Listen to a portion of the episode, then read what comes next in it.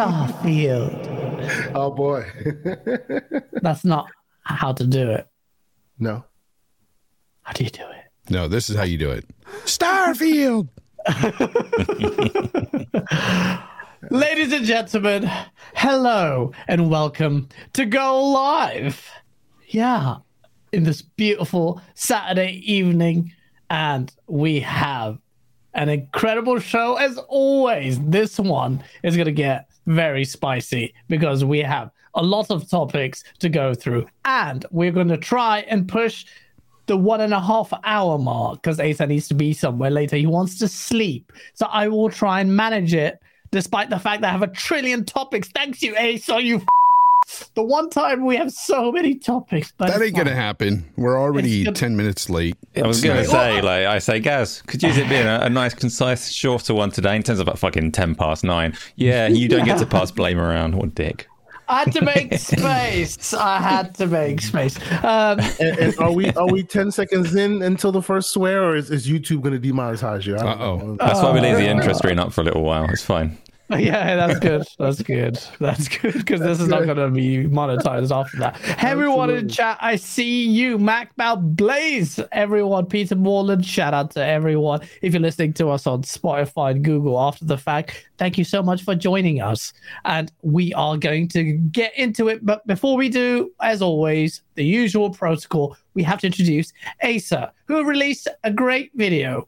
We can talk about perhaps at the end. But Asa, how are you? Fantastic, guys! Fantastic. There's loads of like the whole gaming sphere has turned positive again. So it was always positive for me because I'm not I'm not like a fickle little bastard that gets upset every five minutes. But now everybody's everybody's with me. Everybody's enjoying the hobby. So it's a good week. Let's get on with it. Yeah, no, it's true. Um, Asa is a very optimistic person, despite the fact that you cannot read his emotions from his face. So, uh, but there, there you have it. And what an incredible panel of guests returning to the show. Kay Asante, how are you doing, brother? You ready? Man, I am doing great. I appreciate being invited back on. The man and sent, sent me the invite, and like Michael Keaton, I was like, "Hey, I see the bat signal, and I'm here." I didn't even know I, I had to. I was. I had the pleasure of podcasting with the man Fonzarelli Gaming as well. So I'm excited to be here. And of course, as you said, there's games to talk about. So I'm excited. And you know, uh, you know, Asa, if you happen to talk about VR or whatever, I will be here to have your back. So these guys can, you know, the troglodytes, the the, the flat earthers, can just, troglodytes. you know, Flat have a minute earthers. There's no VR about the talk future. I'm in control, you. okay, Thank Santi. We can talk about VR as much as we want, but don't worry, audience. We're not we're not going to throw just it all the time. I'm just saying. No VR talk. Hell out of here. Maybe when playing PSVR 2. I was gonna say No. Asa's always positive because he champions VR. He has to be. Yeah, exactly. yeah, there's no way to go but up, you know. Force that smile, Asa. Force that smile. And speaking of lovely smiles, it is the Starfield man. Fonzarelli Gaming. What's up, bruh?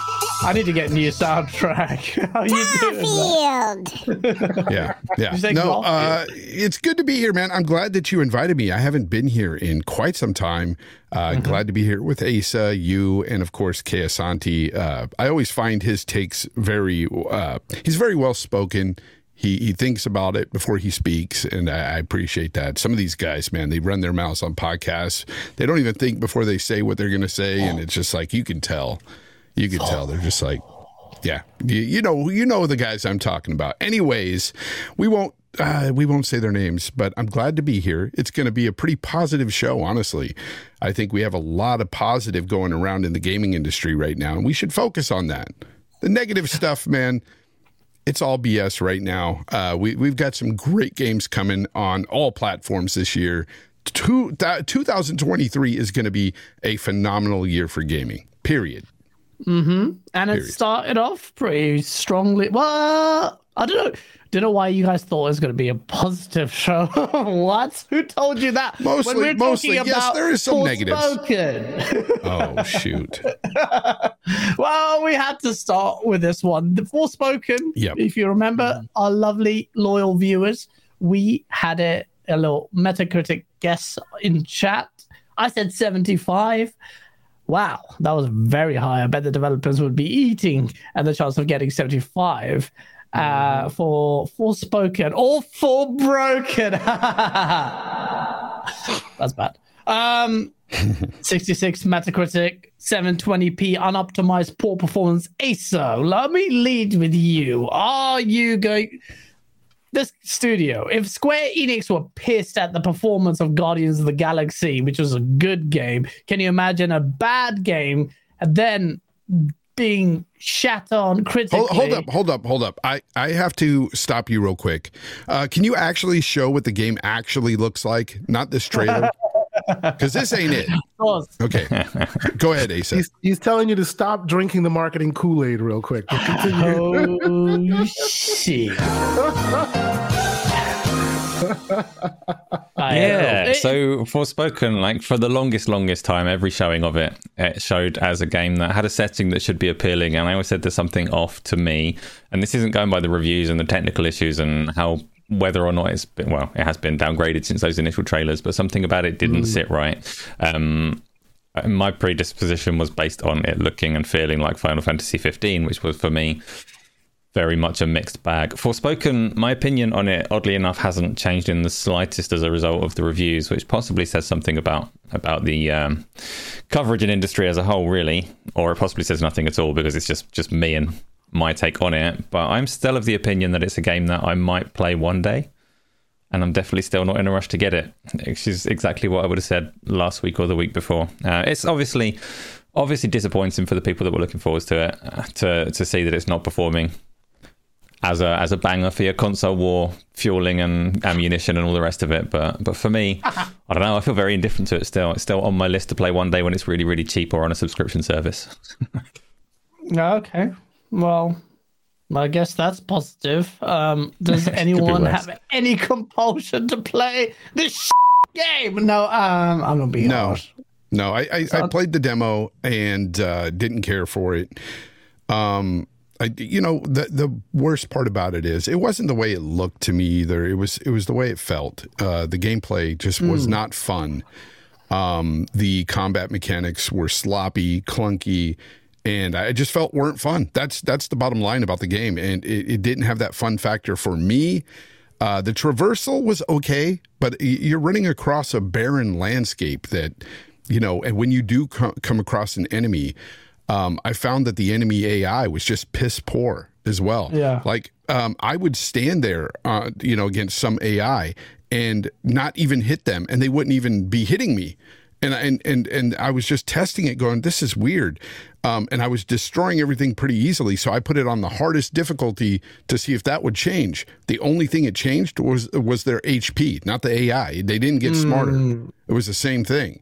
Um, so I, I just felt it was just bad. And, and so I stopped playing it and just, you know, said this ain't for me. And I was excited for this when this was Project Athia, when it was announced, you know, a couple of years back. I was really yeah. looking forward to this. Like this, Well, how I love did Sony games. then? Yeah, and, and and and the way it looked, you know, it looked cool. Like even the stuff that's being shown now looks really awesome, right? But it just it doesn't look like that. It it does not on the PS5. Um, Yeah, I mean, it, this game. First of all, speaking of downgrades, Kay Asante, do you remember Project Athia and the Oh, trailer yeah. for that? They're trailer very different Oh, from yeah, what yeah, we got. Absolutely, absolutely. The trailer was absolutely epic, and I too played the demo. Um, I feel by and large the same way as Fonz did uh, uh, about the demo and and its playability. Uh, I will say that. Like I thought this game, I found the game itself as an oddity, and I like that. So it like like Asa, one day, like like you know how there are those movies you don't go you don't go to the theater to see, but if it's on HBO, you'll just kind of watch it. This this Yeah. falls into that for me. It's like if if it happens to be on a subscription service or I catch it on a deal somewhere, I might want to pick it up and try it out. Why? Because it's the first game that supports direct storage on on on on a PC, and I I, I am a PC gamer as well, and it's supposed to be my uh, you know really substantial. It hasn't proven to be, but still, it's an interesting piece of tech. So I want to check check that out. It also has day one on PC Xbox achievements. Yes, that's right. Xbox achievements Yeah. for a game that will not be coming to Xbox for two years. It's got Xbox achievements on the PC store right now. So all that makes me go, hmm, there's some questions here that I kind of want to have answered. I would want to check it out, but it's definitely not the, worth the asking price. You know, for me, it's just not. It's not worth the asking price, and that's beyond the the Yeah. you know the game itself is just not fun, right? And uh, um, uh, as as many who who know me know, uh, I'm a, I'm a dad gamer, so you know there are certain games that can't be played when kids are around, and you would think this is a game that could be played when kids are around because the violence is obscure and it's sci-fi and you're very The floatery and all that except the Fantastical, fact that every two seconds you have to whip out that bleep bleeper and bleep because the cuff or she is saying something completely ridiculous and inappropriate for the situation that they're in. Like, Yeah, Yeah. that's just that's okay. So Ridiculous. let's let's talk about that a minute too. The dialogue in this game, as cringe as it is, I could have gotten over it. Uh, you know, if it had good gameplay. Seriously, I mean, I've played many games with cringe dialogue. It's Mm-hmm, it's not a big deal. They but. They went really extreme with the cringe in this dialogue, and it and, and I saw a lot of people like chalking it up to well, it's like an angsty teenager, blah blah blah. But she's like what twenty in the game or twenty? You know, she's not a teenager. She's an adult, and she's a felon, by the way. Like when the game yeah, uh, starts, like Fonz, let's not let's not go down that that that rabbit hole because No, boy, no, no, no, we're gonna derail for a while on that time. No, no, no, but the Well, thing is- Mr. But the thing is, she's it, not. She's not this young angsty teenager, and and I, I don't know why the writing is so bad, especially it, it coming from I forgot the gentleman's name, but Amy Hennig was involved in the writing as well, mm. and, Amy and Hennig Gary has created some amazing games.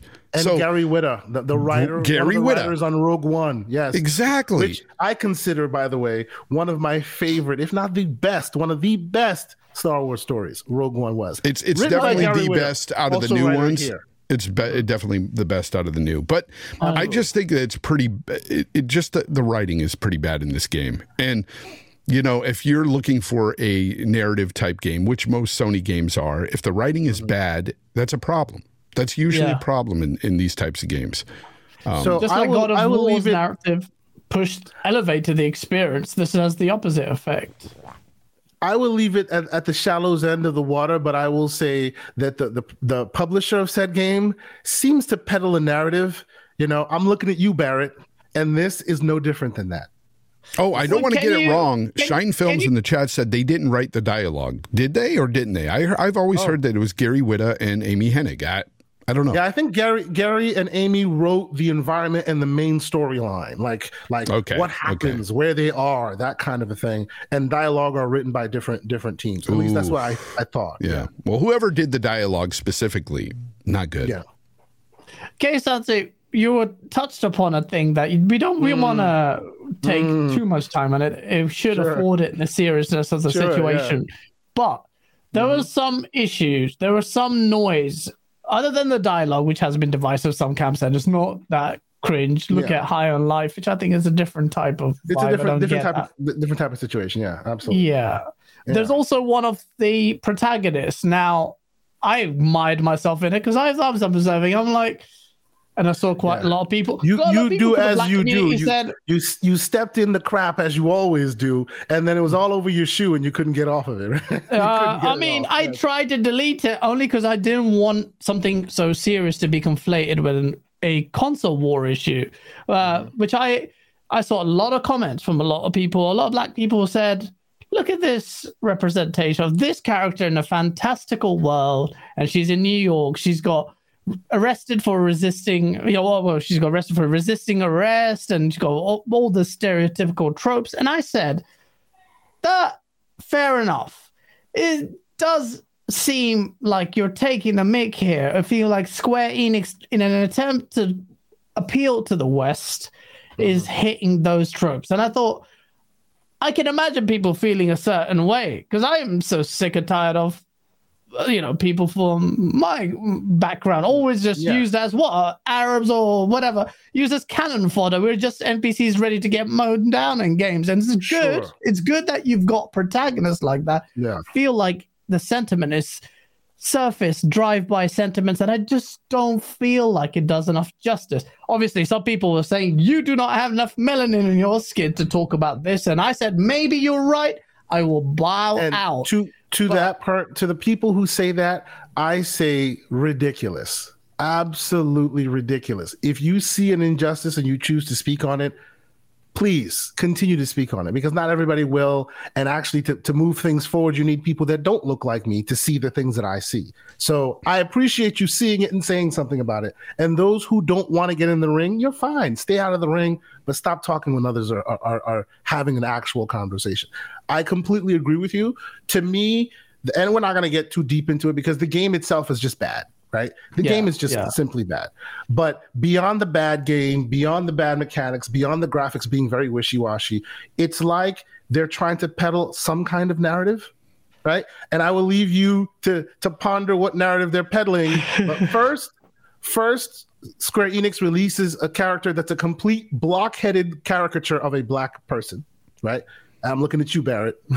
right? Uh-huh. And then we complain about it constantly. So then they finally actually release a better character. And by the way, the actress who plays that character is a British character. So her British accent signs through most of the time.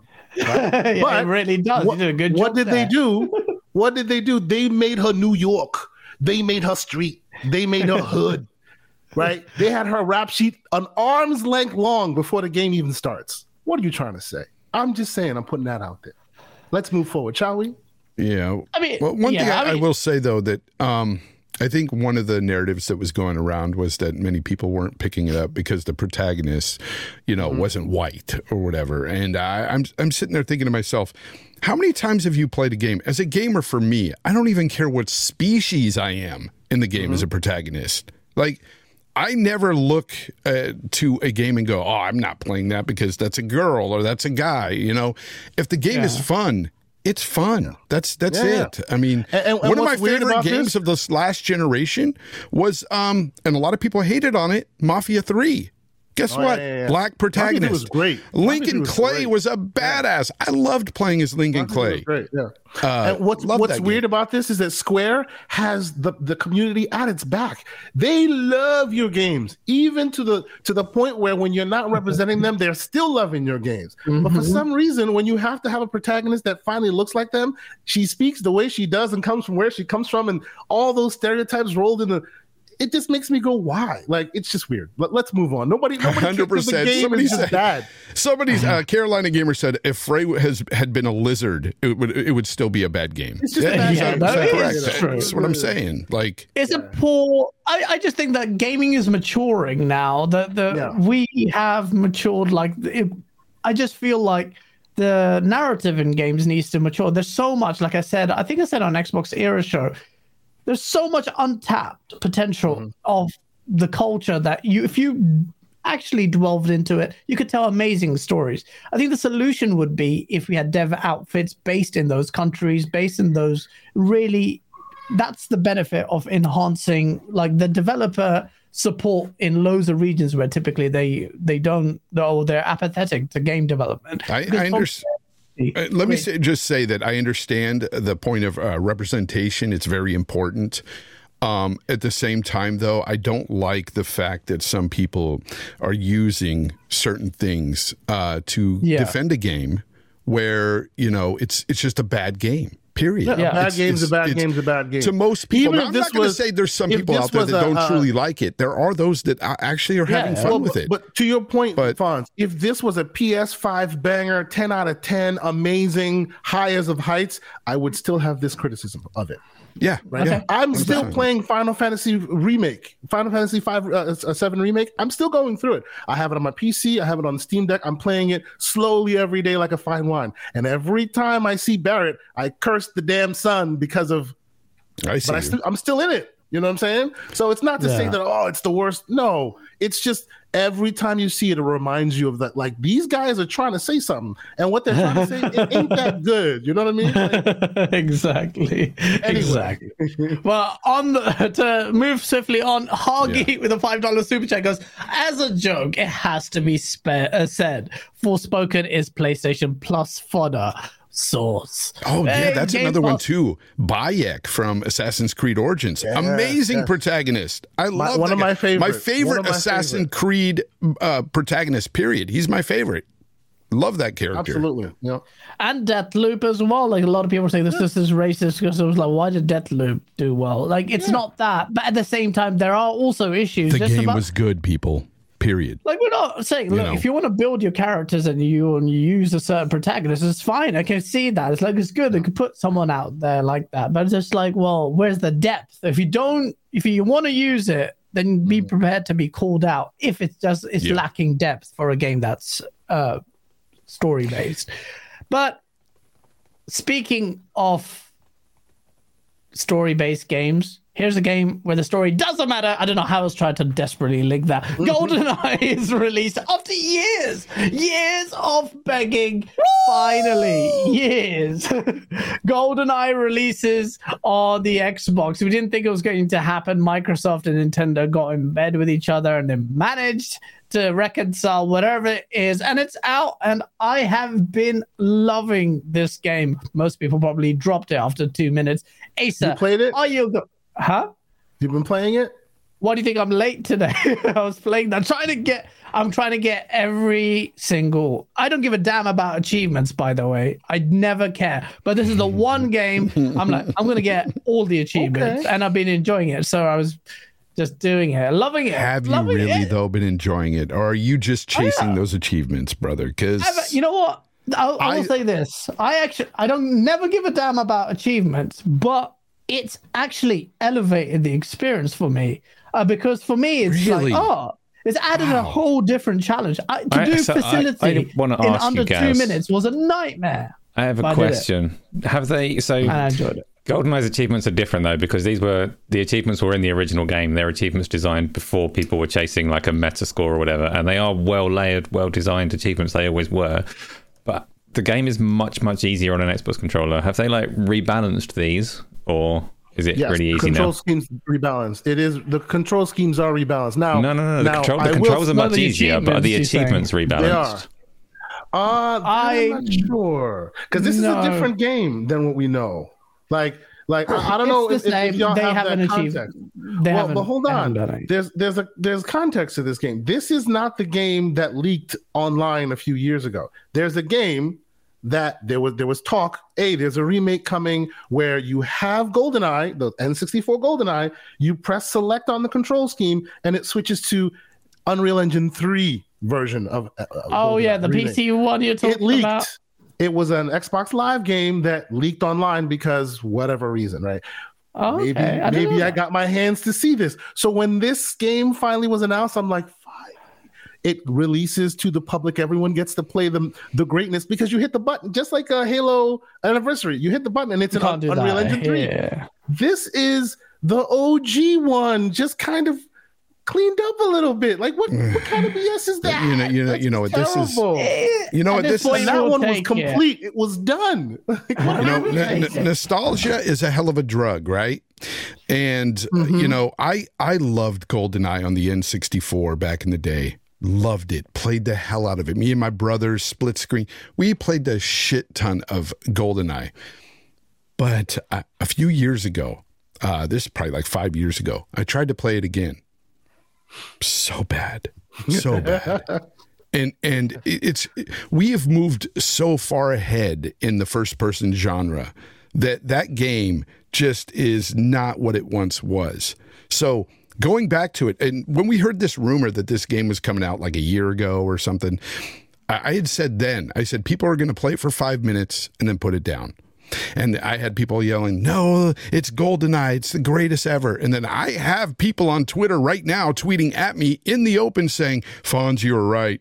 I started it up and I played for five minutes and I put it down." I'm like, bro, it's it's dated. It's you know we we've mm-hmm. moved so far from that. We have, but I'm enjoying it. I'm enjoying it. I'm going to 100% No, that's complete good. it. That's But good. that's what this Some is of you for, right? Yeah, can do it's that. for you. It's for the I think it's- nostalgia folks. It's still satisfying hit, shooting the Yes. Enemies. Um, My my only bit of smoke, and I keep harping on it, is had they released the version that actually had the new version Yeah, and the old yeah. together, then maybe it's a little bit more of a novelty for somebody like somebody like Fonz to go, yeah, the game was trash, but let me see the remake version. Maybe it looks better or something, which it kind Yeah. of did, right? They just re-released the N64 version. I'm just like, Yeah. why? That makes no That's sense. weird. Still feels good with the vibrations and yeah, mm-hmm. the the left It's trigger, head. the aim. It in your head, works. The dual analog works well. I was surprised, I was wondering how the dual analog would work. Did well though. That was that was the reason for my question in the first place because I had a little. I've only played like the dam. I put it on its hardest difficulty, breezed through it, and was like, "Hang about." It was not this hmm. easy on the N64. But you, you get dual Maybe analog sticks and you play this game. Well, no, I'm Yeah, much how- worse how at games than I was. I did I did all of the achievements on the N64, like played through the entirety of the game and did everything there. But it feels like it would be very, very easy to do now because you can just move better than you used to. Even though it's quite a janky remaster, the movement doesn't feel brilliant. Like it doesn't feel like it's designed for two sticks and it feels a bit sticky and inconsistent. Yeah. And I very much decided. So I went through the dam. You've got these um, these four objectives on the secret agent one. I did the I did B, C, and D, but apparently I didn't disable all the alarms. I can't remember how you disable all the alarms. It took me quite a while to get. Yeah, well, I completely forgot and jumped off the dam and was like, oh, I failed. It took me a little while. The whole um, use the modem thing. I couldn't remember how you navigate the watch, so I was just like, what what button is going to stick a modem on this little console? So it took me a while. Oh, that but was it annoying. The the combat was piss easy, which it didn't used to be, and I was like, no.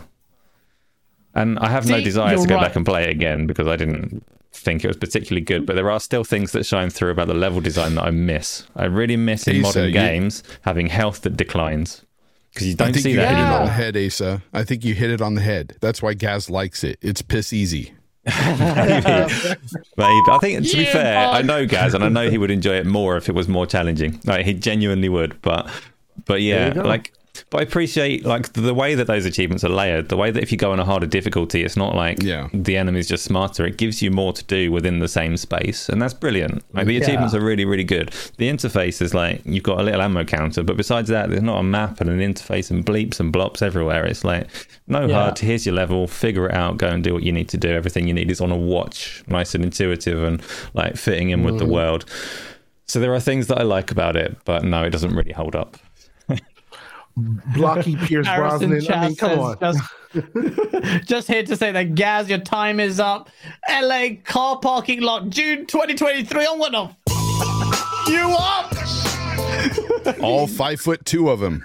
You know, where will you guys be? I'll hold the camera. I want to see this. Like, come on now. Do it. Do it. Just see it. Say it. You'll, the, the caption will be small man destroys big man. That's Uh, David and Goliath.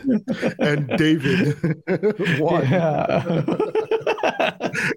but no, but I I agree with you, Asa. Definitely, the difficulty has been brought down quite a bit. But I think the achievement and the drive to get those really has added a layer to it. I find like, for instance, facility. Even now, it's so hard to do it under two minutes. You have to kind of like just be lucky sometimes because Doctor Doak is hiding. Uh, GoldenEye fans will know. Um, I just really enjoyed it. It was a good game, um, and it finally got released.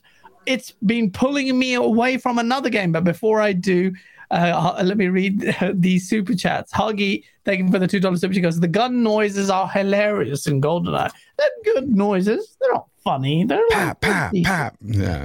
Come on, it wasn't that bad. Face 23, Brooklyn, New York. Thank you so much for the $20 super chat. It goes, Fonz, you enjoyed God of War Ragnarok, but you thought it wasn't worth the money since you complained so much about price. Why don't you stick to Xbox and Game Pass or wait for price drops? What? Are you going to No, take no that? game, no game is worth seventy dollars. So yeah, I complain about all games being seventy bucks. But at the end of the day, I'm going to buy what I want to play, and I wanted to play it, so I bought it. It's my prerogative. If you don't like it, I'm sorry, but thanks for the twenty bucks. Mm. Face, come on, man. What are you doing, bro? Why are you watching how the mans eat their food, bro? But Pocket watching. Who source? Speaking of seventy dollars, I think this is seventy dollars. Dead Space remake. I bought it, but there was a discount. I think EA Play if you're game uh, Game Pass subscriber. Um, and I game share with Colt, so it just works out cheap anyway. It's like we're paying thirty dollars, but the Dead Space remake is out, ladies and gentlemen, and and it is doing very well. Me and BG had a bet. BG, the piece of always gets his Metacritic scores either on point or very close. He said 90, I said 85. It ended up with an 89 Metacritic. And I've been playing it today. Beautiful game. Like it is so beautiful. Like this is what a next gen re- remake should be. And I know The Last of Us was quite divisive. Yet here we are, despite v- making fun of or critiquing The Last of Us. KSRT, is this Mm-hmm. any different? Is this is it hypocrisy to be excited for Dead Space remake that did come out in the 360 gen? So did The Last of Us, and here we are. Like I'm seeing some very less little complaints. What do you think? See, honestly, to me as a gamer, you know, if if the game came out some years back, you know, to the point where nostalgia has had a chance to build up, and you hear that oh they're doing a remake, go for it. And, and when I mean remake, I mean remake. I mean Dead Space remake. I mean you know the Last Demon Souls. You know, Last of Us, yes, that counts. You know, I Yeah. mean Final Fantasy remake, the ones where they literally take the original work and they, you know, put new engines to it, put new assets to it, really like re- recreate the vision and bring it back. I think that's that's a great idea. You know, it's just the ones the, the ones that that that you know you just played it literally just like five months ago and they want to kind of sell it back to you again.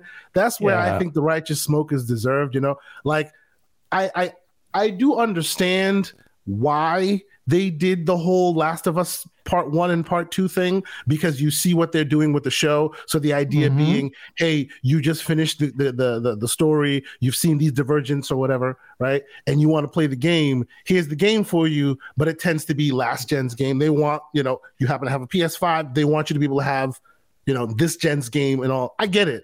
But it's still a bad look. Come on, that thing just came out five months. It's because the whatever, you know? remaster is that why, and the Yeah, it- length it's a- of time.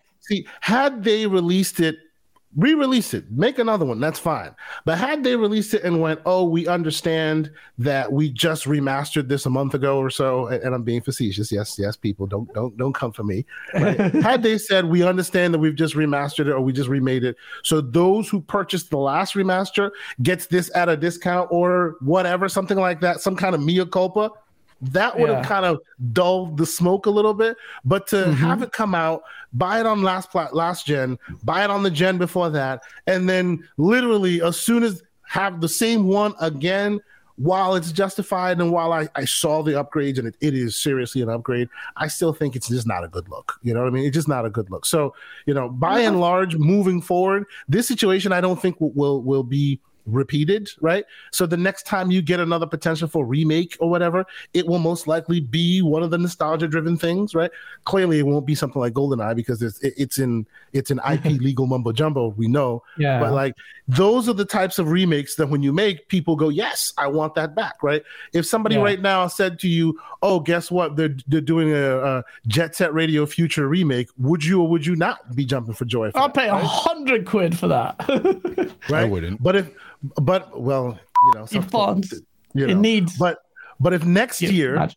or in two years from now, somebody says, "Oh, by the way, we're doing a remake of Hi-Fi Rush," what do you, what would you say? Get the heck out of here with all that ridiculousness. It is what Yeah. it is. It's the it's the Yeah. length of time. I think you know.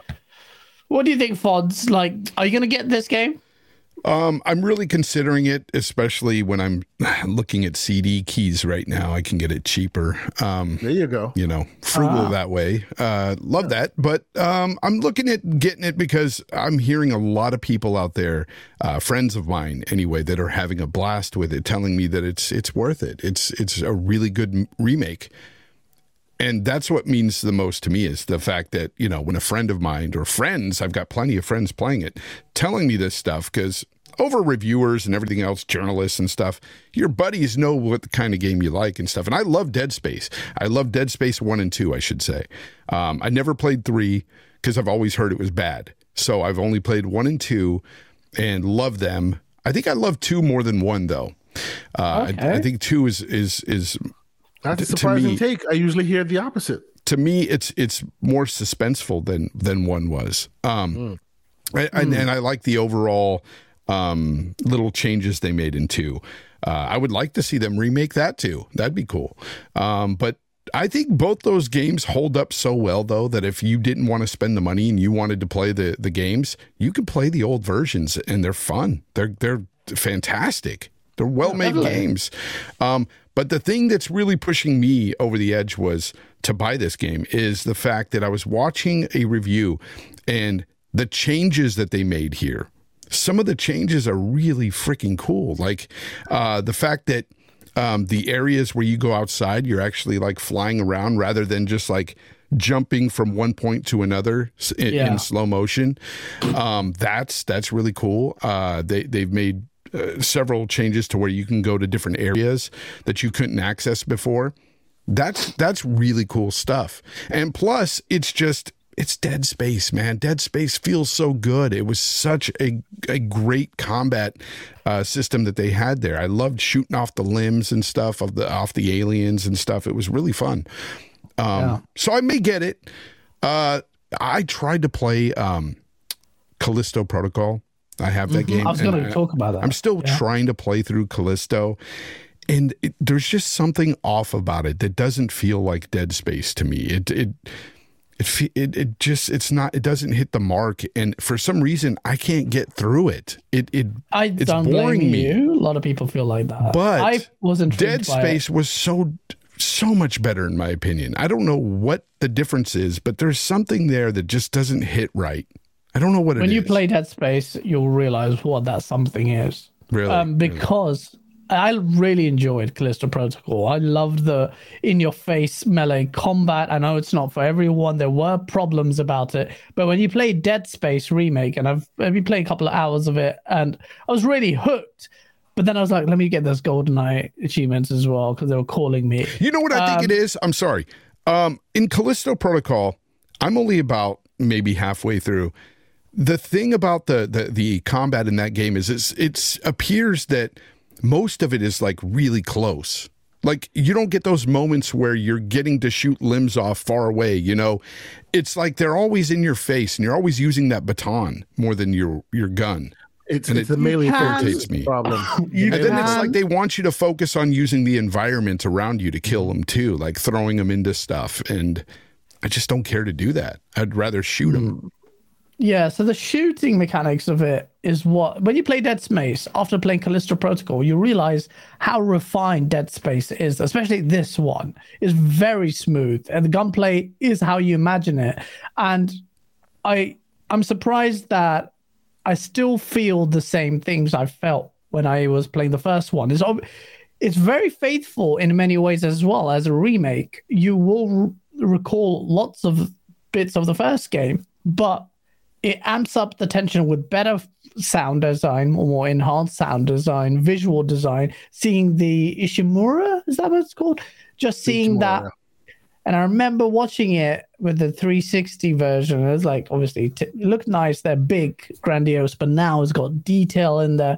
It's like very beautiful. The game is very beautiful. Voice acting is great. Story is great.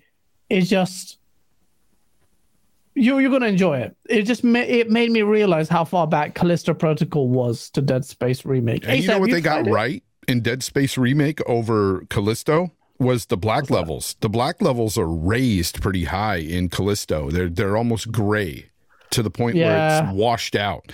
And you have to really drag your brightness down to to make it black. And and that didn't I don't know. I hate when games do that. I- And I noticed that right away with certain games with you know the HDR and stuff when they have raised black levels, it, it just pops out to me so bad. badly implemented. It wasn't Yeah. well implemented. Yeah, absolutely. They say the only good the good implementation, at least at launch of, of Callisto Protocol, was the PS5 version, because as you know, Sony brought their ninjas out to, to, to assist in completing it. You know, so even PC looked bad. You know, so yeah, I I, I can imagine it, it didn't it didn't look great when you you, you played it on Xbox. I assume, no, Fonz. yeah. What's up? What, Callisto what, what Protocol, console did you play on it on? Xbox? Oh, I'm playing on Series X. Uh, on Series I X, had it yeah, gifted okay. to me, and that's why I feel bad too because I I don't like not completing games that are gifted to me because I've I I really appreciate that. That's It's almost like it's a responsibility awesome. to finish it at that point. Yeah, yeah, yeah. And you know what? And somebody else said in the player player said it in the chat. He says on OLED it really shows those raised black levels. It does. Um, And and again, Mm-hmm. That's why I asked which, which reduce your playing on, brightness. on PS5 it, it's not the same. That's and I I've told people to do this before. Reduce their your black level on your TV to like 42. Mm-hmm. I'm telling you on your OLED, it looks so much mm. better. I need to do Callisto, that. it gets it gets dark and and you could still see things. It just doesn't over brighten the image. It's just over brightened. It's too it's too washed out.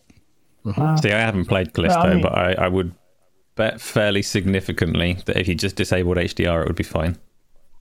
Oh, I tried that. It didn't work. really not. It didn't work. It's still raised black, uh, black levels, and I've I've heard other people say the same thing. But yeah, it's it's something I noticed right away in games. Uh, just I was like one of the first one to notice it on Red Dead Redemption Two when that dropped on the One X. I said, "Man, the HDR's broke. This is not working." And people were laughing at me. You just don't know what HDR is. I go, "It's broke. I know what HDR is."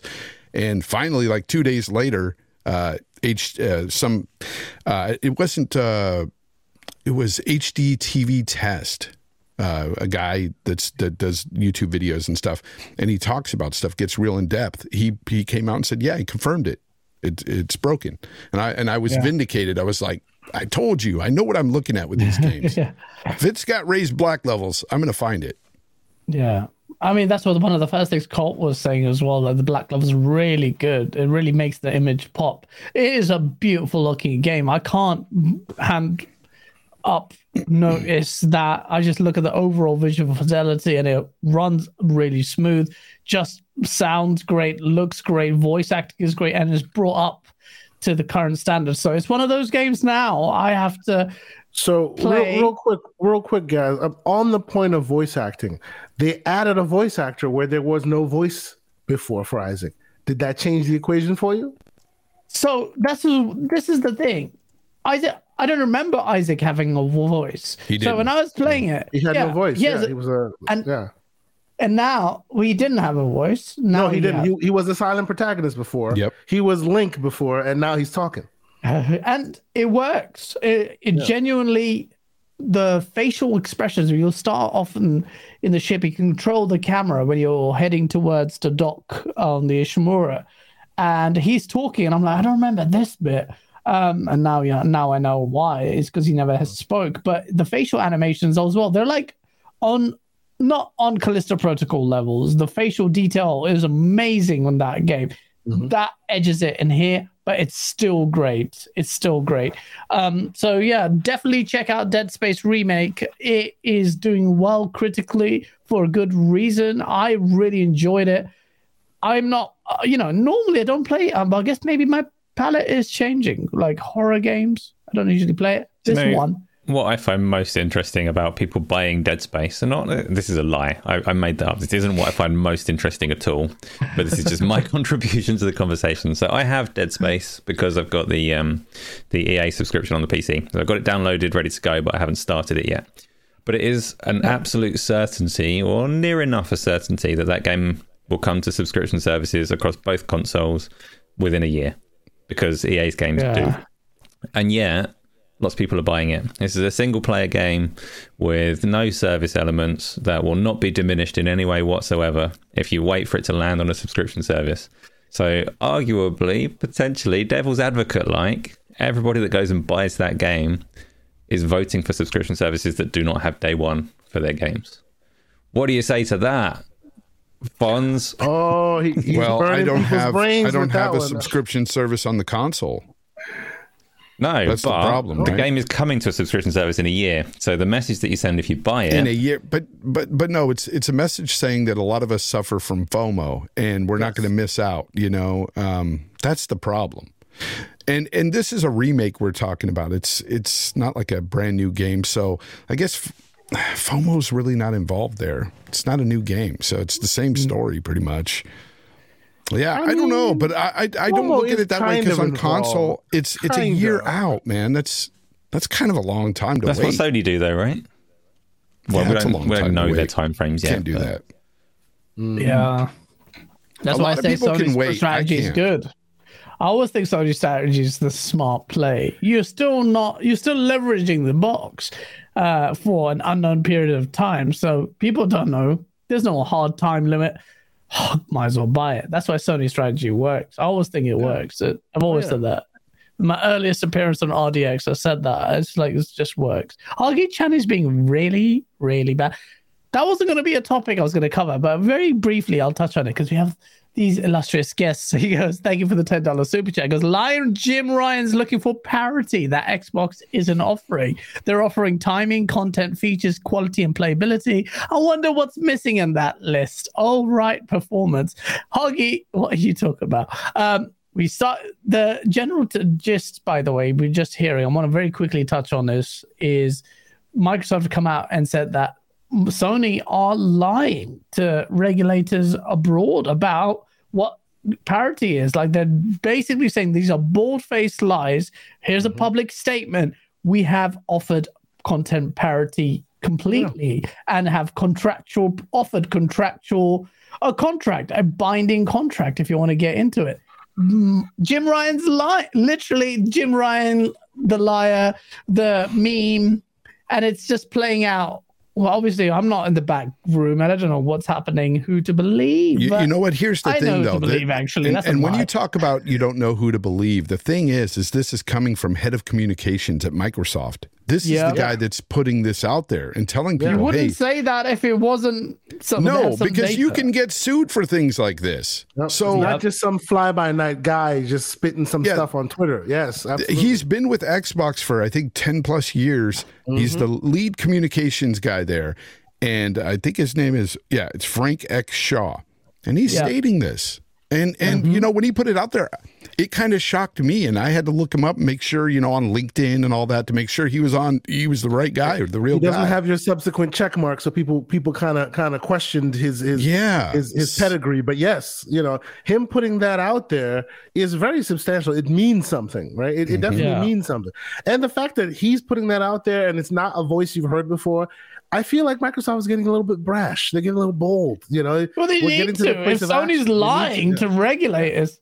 KSRT, tell me this. Does this not Asa thinks it's all fine, it's business. They'll get over it. But Mm. Asa, come on. You cannot expect to behave this way and then think it's gonna be fine and back to normal. These are permanent relationship schisms being formed and birthed in front of us. I, I remain adamant that if the if the deal falls through, which I don't think it will, but if the deal fell through, mm-hmm. then Activision and Sony would carry on as if nothing had happened because that's what their shareholders and stockholders would want, and that's just the way things go.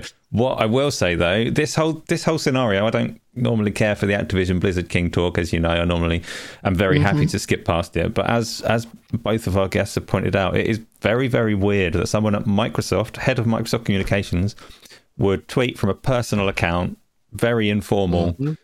With a very bold accusation. And you know that they're not allowed to tweet about this as a general rule of thumb. Like no one at, Ma- at Microsoft Yeah, is yeah. allowed to go on social media and talk shit about the legal ramifications and issues that are going on with this deal. So this is either been through Microsoft's PR and they've gone, yeah, we can sneak that out and people will think that you're being like sincere and genuine as an individual.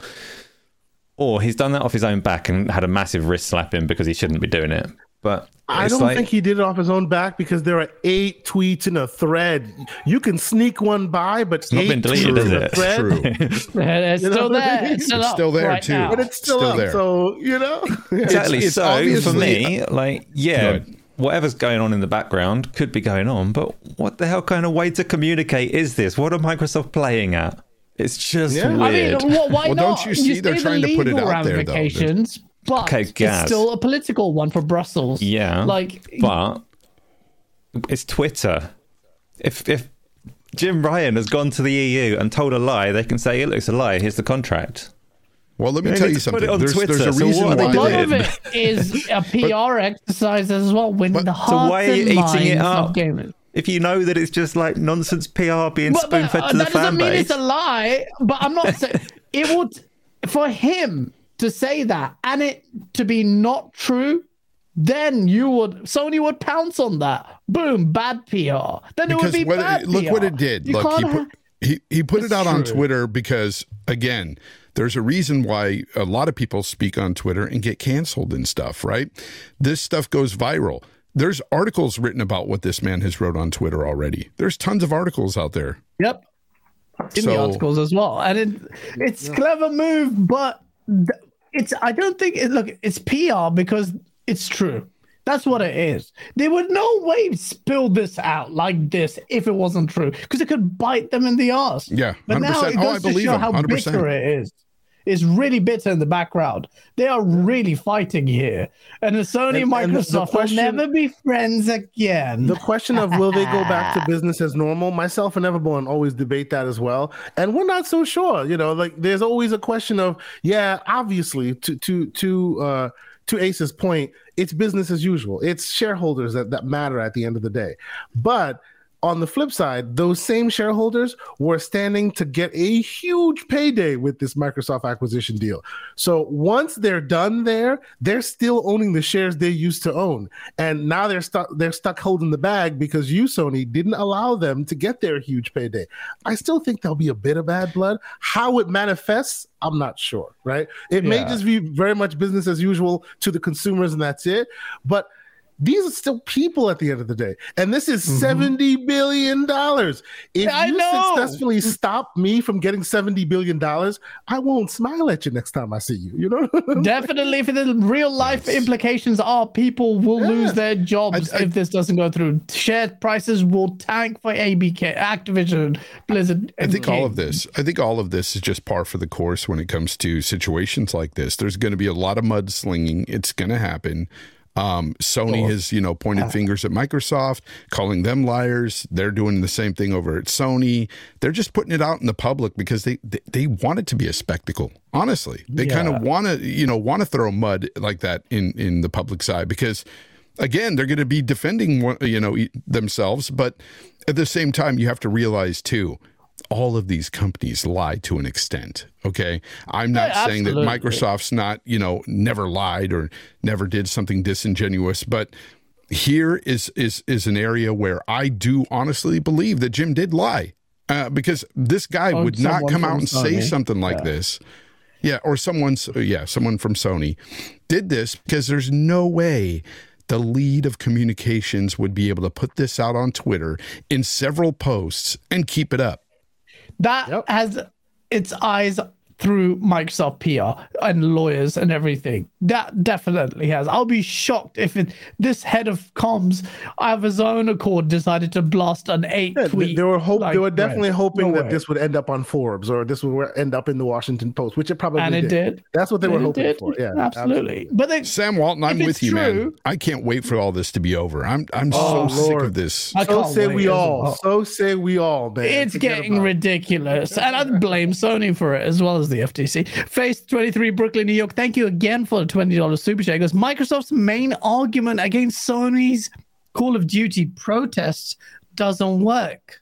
I don't understand what that is, but it defied business logic to take away Bethesda's games from PlayStation. But look where we are now. Kay Asante, what do you think he's leading to that? I don't I know really exactly I, see what, he, I, I see what he's saying. Yeah, yeah, I see exactly what he's saying. But yeah, but uh, I'll let you. I'll let you speak on it. Asa. To to me, it's a diff. You can't compare us any of Bethesda's games to the the juggernaut that is Call of Duty every year. Like no. you just can't. Yeah. Like even even in the in the conversation where they go, oh well, Microsoft has agreed to allow PlayStation to have it on PlayStation Plus subscription service. What you don't hear then in the back of mind is what will Sony have to pay in order for this to get on the service? Because basically, you're giving them the money they would have gotten had you paid for it. Did you hear how much money it made last time it came out? A billion dollars in like a few days. Mm-hmm. I don't think that is the world Mike Sony wants to live in. So the idea that oh well, you know, the reason why Microsoft's argument is soft because they did it with with Bethesda, you could lock every single Bethesda game up forever. Sony would not give two yeah. craps. They wouldn't care. 100%. ABK is a different situation altogether. But go, go ahead, Asa. It's, hey, so what were you thinking his face is talking so about? It's very much the um, I think it was the third tweet of the thread from this marketing communications, whoever he is fella, mm-hmm. said um, mm-hmm. something along the lines of essentially it's, it's a, a, logical statement. Like, of course, we're going to keep Call of Duty on PlayStation. It's the number one platform, so it's just logical that we're going to keep the game there. And there yeah. were many, many responses, but one that he picked up on saying, well, if the logic is that simple, why doesn't it apply to ZeniMax and Bethesda's games or anything else in Microsoft stable. Like if the logic is that simple, yeah, stick with but it. And the, the head of communications at Microsoft's response was, "What?" was it? Well, yes. the one he was what? Uh, so yeah, so literally, So he said the, the offending tweet is talking about is this. Frank X. Shaw says Sony is the console market leader and it would defy mm-hmm. business logic for us to exclude PlayStation gamers from the Call of Duty ecosystem. And then one guy goes, it defied business logic to take away Bethesda's games from the PlayStation, but Yeah. look where we are now. And But you can say that to any game reply- seller selling games on any but platform. only Well, they're Microsoft the are making leader. that claim. Why not sell it there? Only Microsoft are claiming it though. That's why. That's why it's interesting because it's only like mm. He because that's people's rebuttal is like what? this doesn't this apply to Spider-Man as well? Shouldn't Spider-Man be on all platforms? And you could reasonably make that argument like Microsoft are, but Sony are not.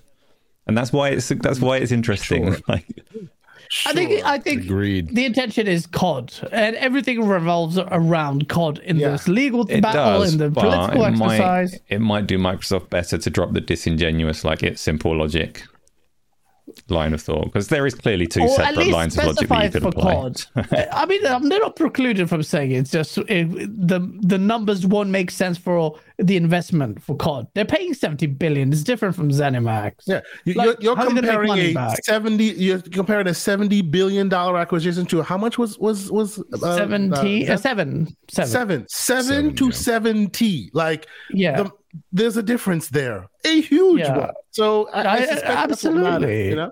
I, I, I think they can reasonably utilize that argument. It's the way they've framed it previously, very really romanticized it, but then they they're like, what about everything else? They Well, should but- but specify to- it's to Call of Ace's Duty point, and the money there. Microsoft likes to button up their, their Microsoft likes to button up their reasons really nice and cleanly with everything, but clearly there are many holes in their nicely buttoned up reason argument, right? Oh, it's logical. Yeah, but there's a another path to the left that you guys are pretending doesn't exist. So I, I do hear you. we on have seen i can't remember which regulator it was but one of them has made it very clear that the biggest reason that this is still an issue for them is that microsoft have said one thing and done another in the past like the, the Mm. ZeniMax deal is what is undermining what they're saying so as far as Mm-hmm. the regulator is concerned this isn't my point this is a thing that a regulator has said back to them like Have and said, you're yeah, saying yeah, it's absolutely. logical, but it was logical then, and you didn't do it, so we don't trust you. Is essentially what I can't remember which one, if that was the EU or if it was the FTC, but That one was of them the has FTC. directly said That was that. the FTC's initial. That was the initial FTC complaint, and then of course, uh, well, okay, the FTC complaint about what the what they said Microsoft and the EU had talked about during the Bethesda purchase, to the point where the the EU then had to come out and go, oh well, hold on, they didn't actually tell us that it was going to be exclusive, you know, and in our estimation, even if it wasn't exclusive, it wasn't going to move the needle either way. So they kind of like uh, uh, killed that argument then and there. But the idea that hey, you know, it's logical for us to sell our games on the number one platform, so why would we take it off? Yeah. To your point, Asa, that's a very logical argument that you can then make with every other game you make. So maybe just don't make that argument.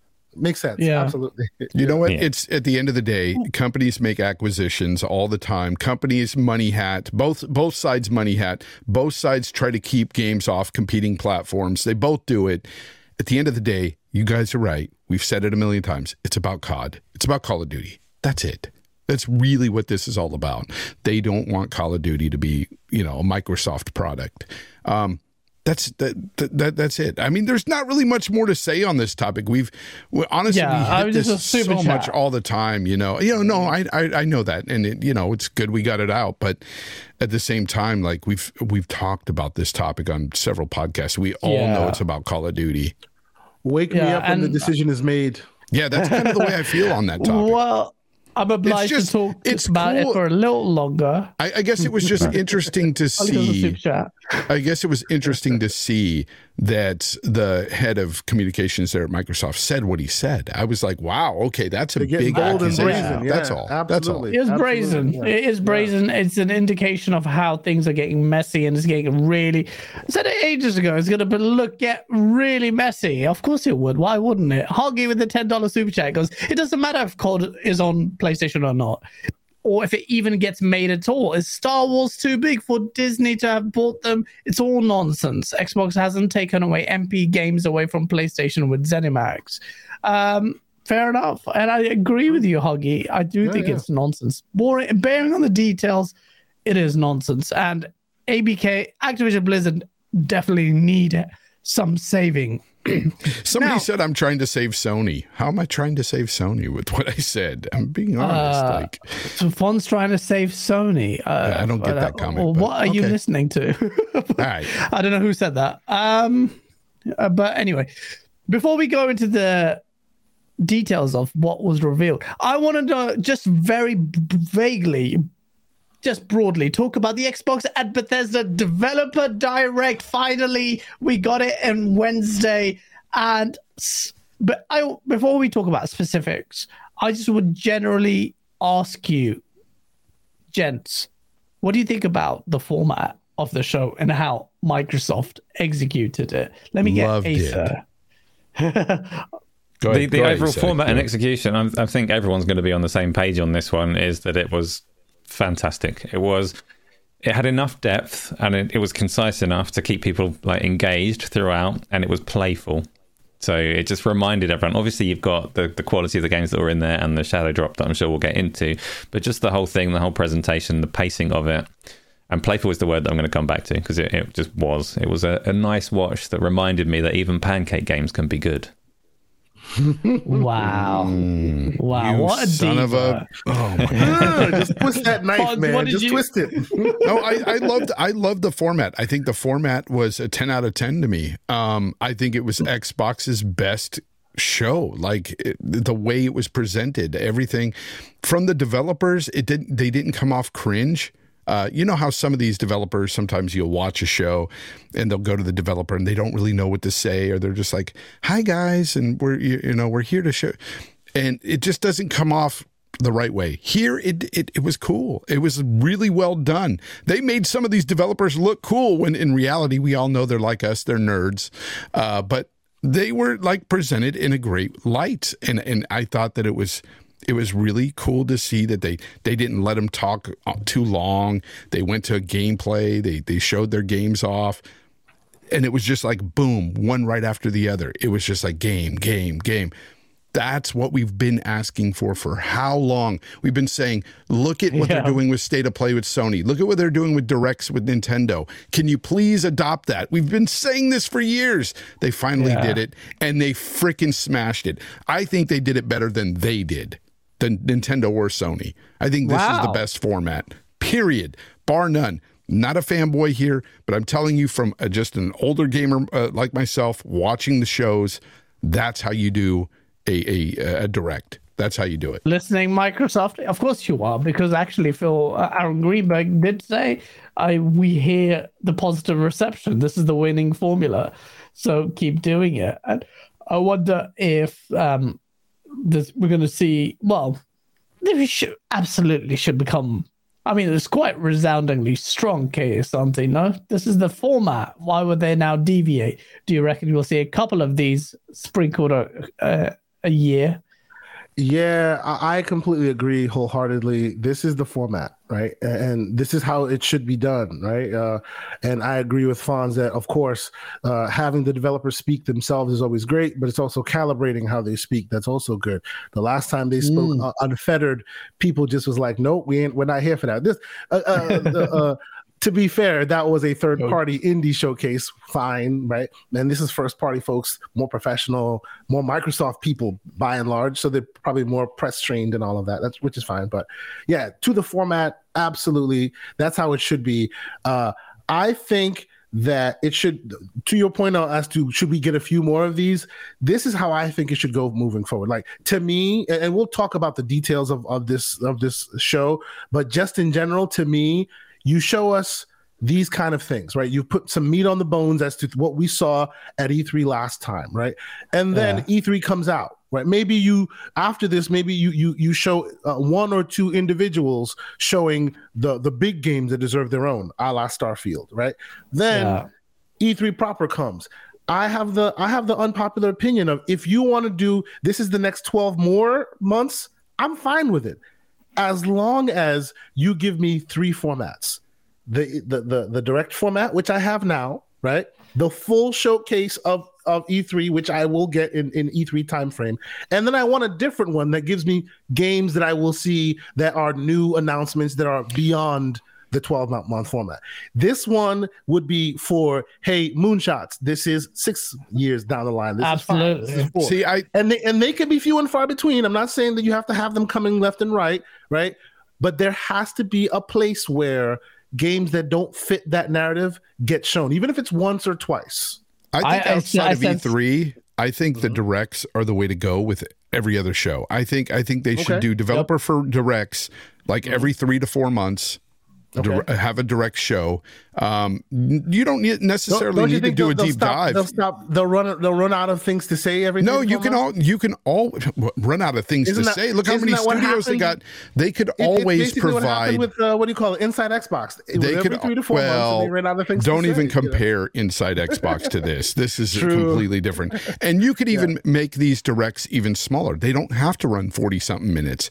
They could be a twenty minute thing, and they could focus on one game even. Yeah, yeah, yeah, That's the thing. This is what they need to do going forward. I like the format so much. They better Oh, just emulate this in everything that See, they do. My my only question about this format and what they've done up until up, up until now is, with the exception of high uh, of of Hi-Fi Rush, which I'm sure we'll get into, Next. all yeah. we keep regurgitating are the same code names, the same announced games over and over and over and over again. Yeah. And the format that Microsoft and Xbox has put forth only allows for that. Well, these Well, are here's the thing. in the next 12 I would say they could so do there two has to directs be a year. another thing that is beyond No. the 12 months thing. I, You know I I'm yeah, saying? I agree with. I don't like the twelve month thing, period. But I think that Yeah. they could do two directs a year easily, and the E three show. I think those Oh, can yeah. be done Oh, easily. I completely agree. I'm just talking about the content that, that is in those shows. I Yeah. agree with you that they should do two directs, right? Yep. And an E3 show. And I think Yep. they can even add in the, the occasional direct for big big games by themselves. yeah. And Oh, deep even- dive, just a regular right. deep dive. Yeah. And Like even like a- Starfield is going to be like that. Yep. Yep. yeah, and even In community March. events. All that is is fair game. I just think if they want to stick with that, hey, here we are at E3. What you're about to see now is only 12 months, which I know they did that last time. We don't know if they'll do that this time, but there is an Mm. argument to be made. There is an argument to be made that if you want to set up expectations uh, accordingly moving forward, it could just be that every E3 show is what you're seeing for the next 12 months. I would be okay with that. I would you, just give me beyond that Yeah, show. no, no, I- give I'm me one later down the you. line, or or maybe during the Keighleys or something. That's where Yeah. you show me the things that are further out. I, I, I just, that is your cadence. I just I think, think that's two, fine. I just think Yeah. two directs a year and an E3 would be sufficient enough to keep Oh, yeah. uh, fans happy and and motivated in seeing what's coming. Like. Uh, because the thing is, is a, a lot of times we sit here and we're waiting for Sony or Microsoft to say something, and months and months go by and nothing's said, and everybody's like, "The Xbox has nothing. Xbox has nothing." Sony can get away with it because they usually drop a game, right? So it's different for them because I have every freaking. My suspicion is that this year Sony only has right now one first party game coming out at the end of the year, and that's Spider Man 2. That's the only thing that's been announced so far. I have a suspicion, though, they are going to do a big show or, or announce something big soon. This year, Oh, yeah, they're yeah, going to yeah. announce something big coming to get their fan base, you know, all excited again. This is what they what they do. do. Yeah, this is what Microsoft needs to do. And these directs, they help with that, man. They help get that hype going. And and that, it's just I, I love it, man. I, I loved what they did. I love the Yeah, whole no, presentation. absolutely. I think most people will uh, have been unanimous in their. and that's not to say that I liked format. every game that was shown because I didn't, but I loved the way they showed them. I they, just sh- they were yeah, showcased really well. quickly, like on the on the formats and all the rest of it. I agree. By the way, I'm with Santi. I think 12 months is a good window to actually talk about games. There are challenges in terms of long term marketing cycles and the fact that everything is going to leak through job listings and all the rest of it. But um, format is good. But I will also say that the format is so so secondary to actually releasing good games in the first place. So if the format was terrible, if Phil Spencer came on stage and said, "Here are the games that we are releasing," and there was a spreadsheet on screen it wouldn't be great, but the games are the, the important bit. And what really shone through is that they do have games. So they've got the fun and the presentation and all the rest of it. But they've got Yeah. games coming, and that is so much more important. Let's talk about the games, guys. Damn. Finally, Yeah, right? well, we will do. But before we talk about the games, and we're about to, we're about to talk about the games. Ace Out Gaming with a five dollar super chat really needs to hear you say with your amazing voice, Starfield. Come on. Starfield. All right, there, there you go. Oh, Ace out. I hope you're happy. I like Shout the out. harmonizing. Good harmonizing. I, I got to put the Starfield music on. It's such a good soundtrack, man.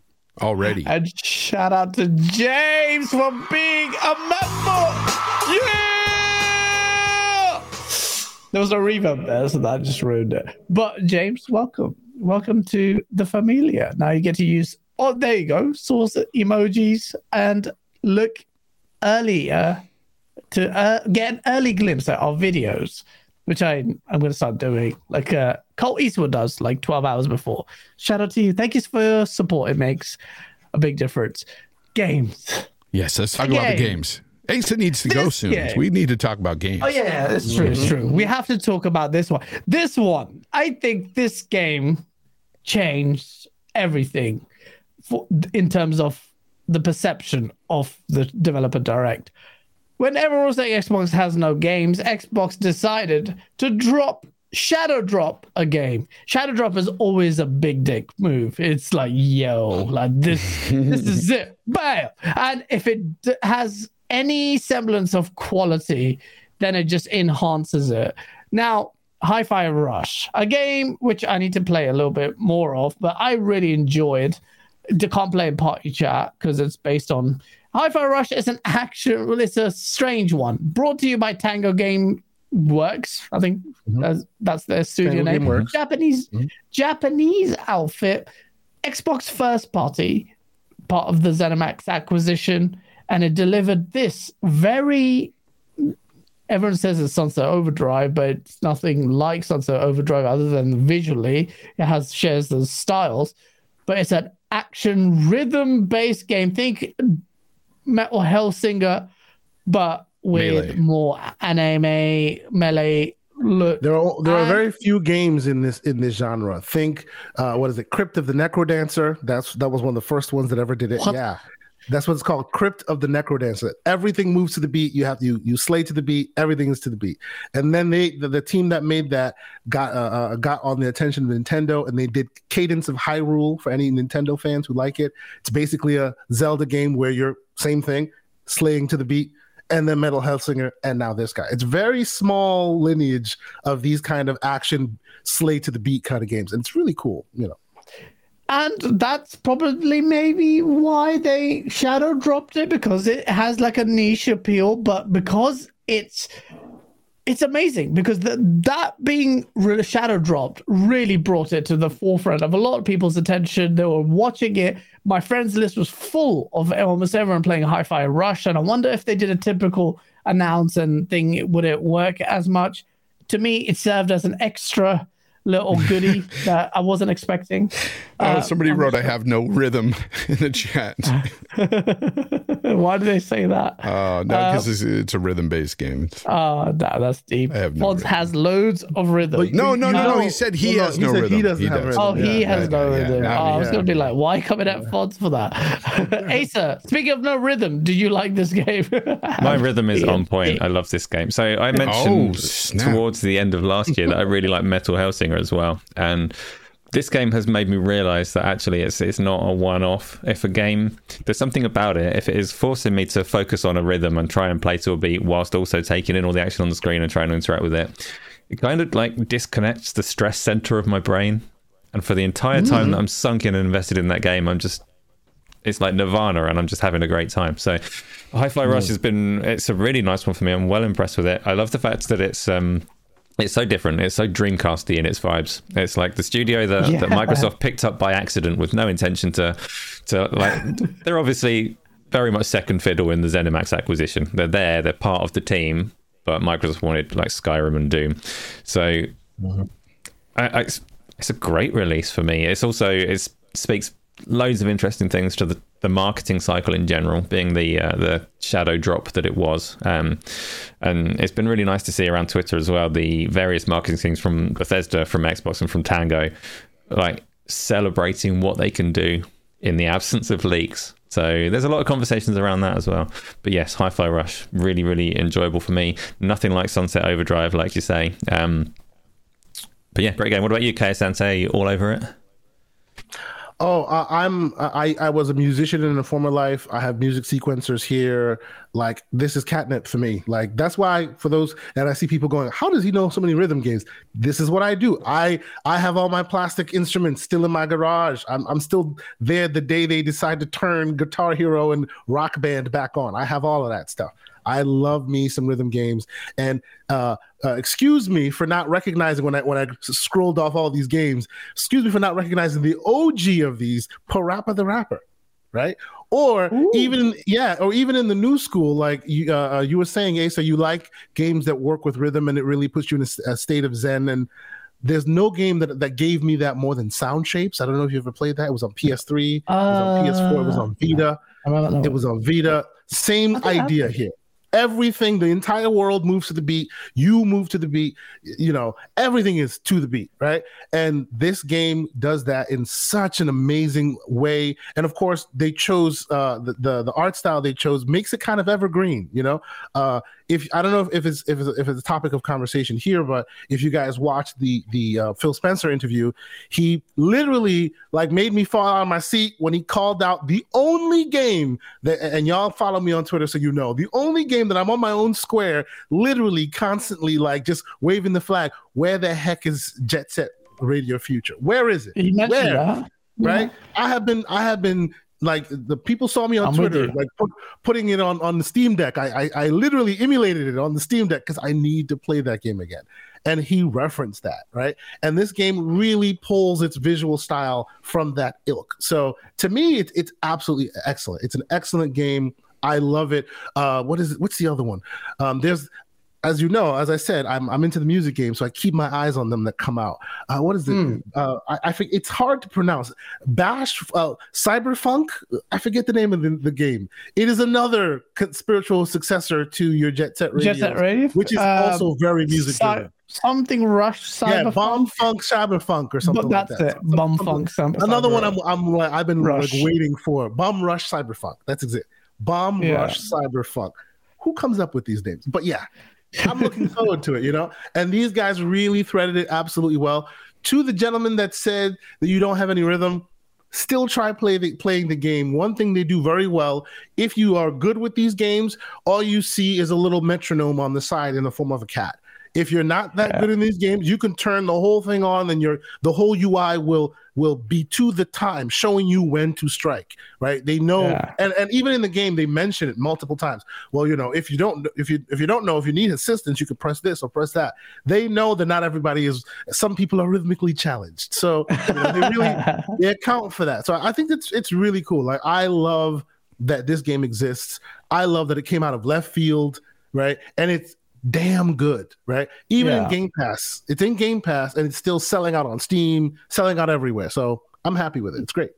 It's from a studio, Fonz, that not a lot of people were expecting to to come out. So yeah, Tango that... GameWorks, yeah, they made Evil Within, you know, and everybody's like waiting for Evil Within three um, you know but this this is something that uh, of course they wanted to make and uh, microsoft allowed them to i personally am not a big fan of the game um, uh, I'm not a big fan of rhythm games. Uh, not, that's not totally true. I loved Rock Band back in the day, but I loved it more because I played that with my family. I played it with my kids. We we used to rock out uh, every weekend. We'd sit there and jam out uh, to all the different songs and everything. We had the the whole setup, you know, the the guitar, the bass, the drums, uh, the microphone. We we did it all it was it was a fun time. It was like a family activity thing. This, yeah. I don't play rhythm games by myself. I don't like the whole, you know, hitting a button on the beat. It's just I tried like Hellsinger and stuff. I couldn't metal Hellsinger. I couldn't get into it. Um, so this isn't for me. But the one thing I will say though that is I can tell this game exudes quality period. Um, the mm-hmm. art style may not be for everybody, but it is quality and it looks amazing to me. Like it looks uh, for for what it is. It's it's a fantastic game that they shadow dropped. That is what's crazy is that they just freaking said, you know what, this is out today, guys, and they dropped it in in a time where we get games that are broken or buggy consistently. Yeah. This game was quality and and and this is a game that appeals to so many people out there. Um, and let's face it, this is not some sort of game that you would see typically on Microsoft really push. This is this reminds me of like the PS2 or PS3 era of gaming. You know what I'm saying? Or even going back to Dreamcast. This does not seem like a Microsoft game at all. But that's the beauty of it for Microsoft. They are pushing games out for everyone. And and, And I think what yeah. this does is it marks a, a date in time, 2023, January 25th. Microsoft has started their year out fantastically. Sorry, Yeah. this is a fantastic start for them. Yeah, absolutely, absolutely. By the way, I have to give Justin Duel for joining the familia. Thank you so much, Dustin. Uh, welcome, and I hope you enjoy your stay. Doc, Doc, I see you. I don't know if Asa will be able to run the show and play your clip with sound. Asa did send it to you via WhatsApp. It's a funny one minute video. WhatsApp. What am I going to do with WhatsApp? Uh, what do you want me to do? Where do you want me to send it? Twitter. Um, Send it on Twitter chat? and I'll grab it. Um, All right, wicked. Yeah, you while tell you're me. doing Talk- that, talk- one talk last thing. The, the other thing on Hi-Fi Rush that is interesting is um, so it was it was kind of started before Microsoft were there, but they were very instrumental in the way that it dropped and the fact that it's on Game Pass and all the rest of Yeah, it. yeah. Yeah. But um, it's also so outside of Game Game Pass. It's a thirty dollar, thirty pound, thirty euro game with no physical edition. Isn't that interesting?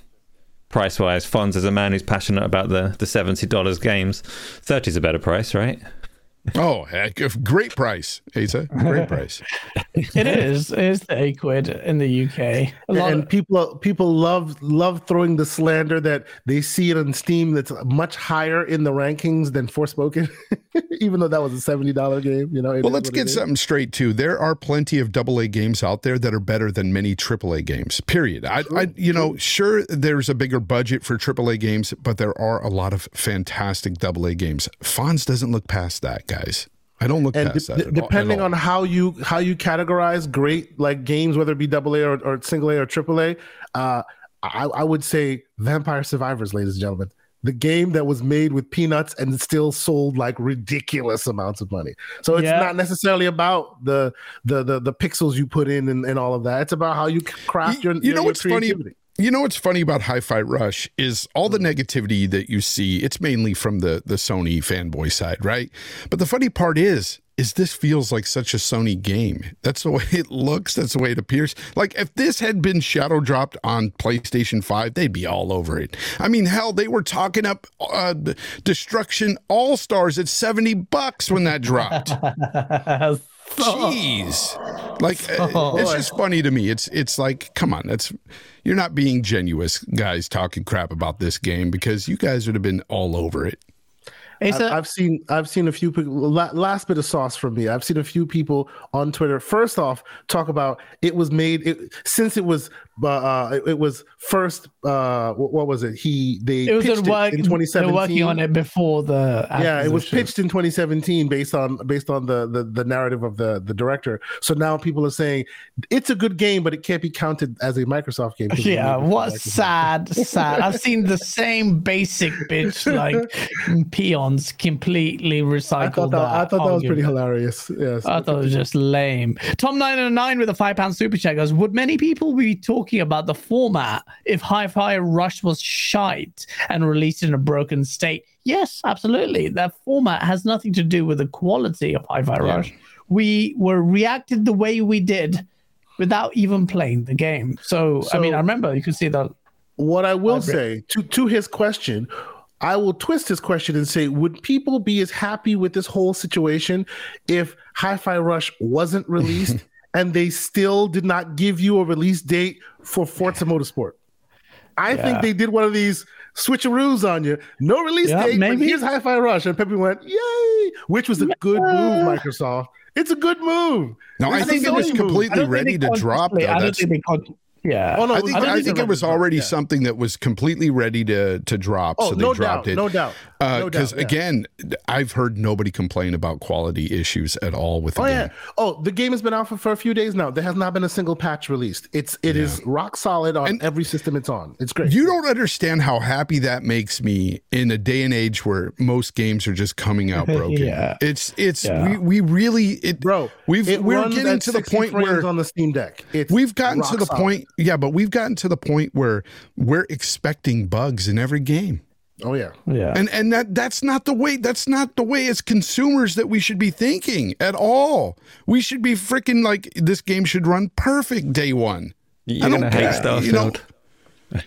But here's the thing. Here's the thing. I understand bugs happen. Uh, I know it's. I didn't say I would hate anything, oh, Asa. But that's the thing. I've gotten to the point where I accept all these bugs, and it's not right.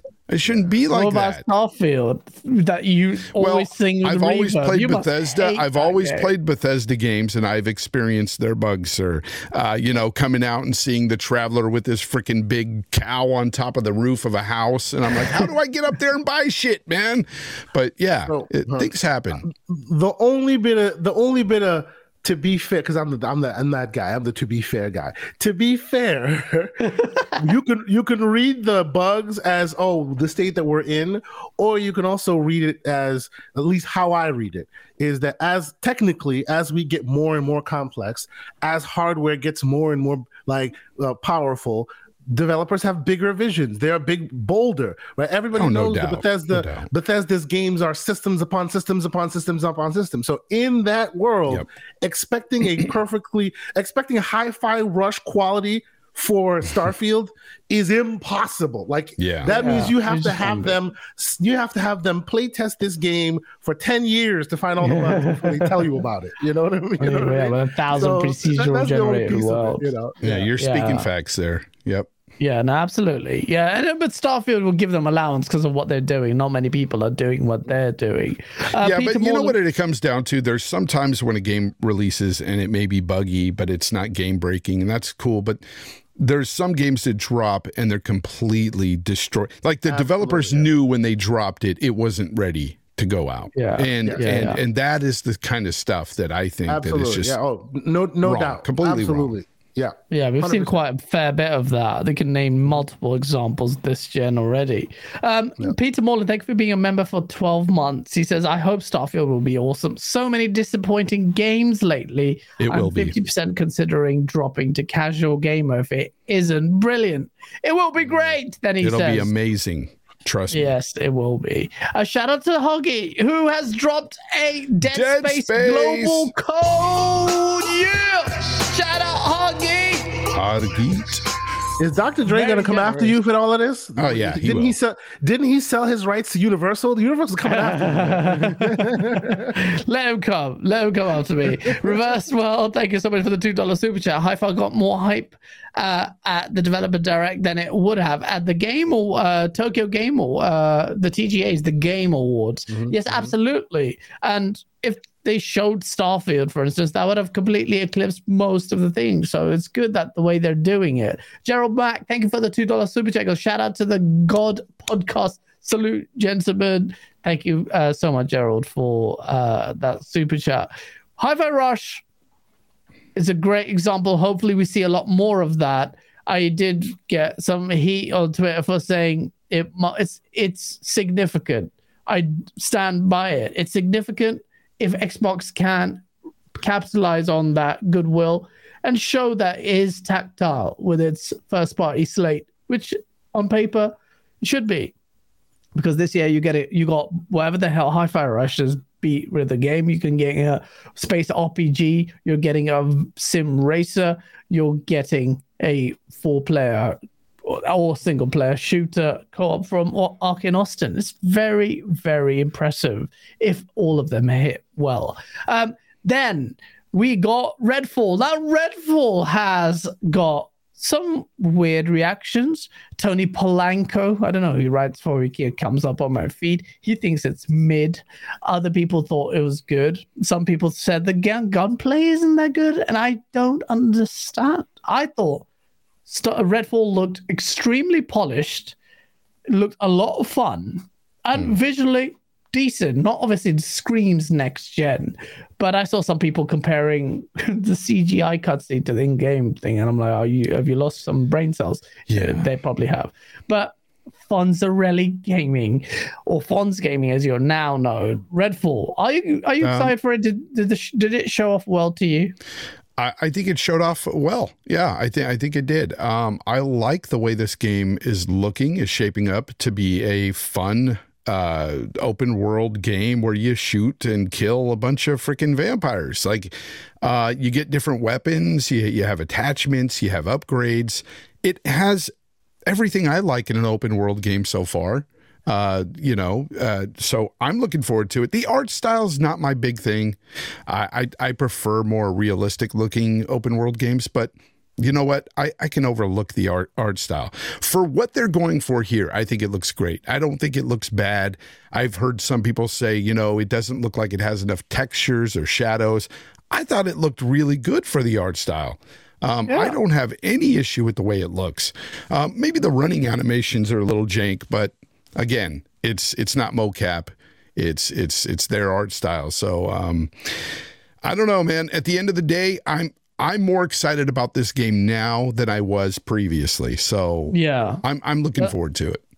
And I've heard that I've heard that a lot. Um, a lot of people didn't obviously read, or well, they don't have to, but they didn't read the game uh, GamesRadar eh, like interview, and this one was quite comprehensive in showing quite a lot of things. The uh, I mean, look at that. There's a lot going on in the in in the environments and stuff. It looks cool. Like if yeah it looks No, nice. It's- absolutely. it looks quality to me.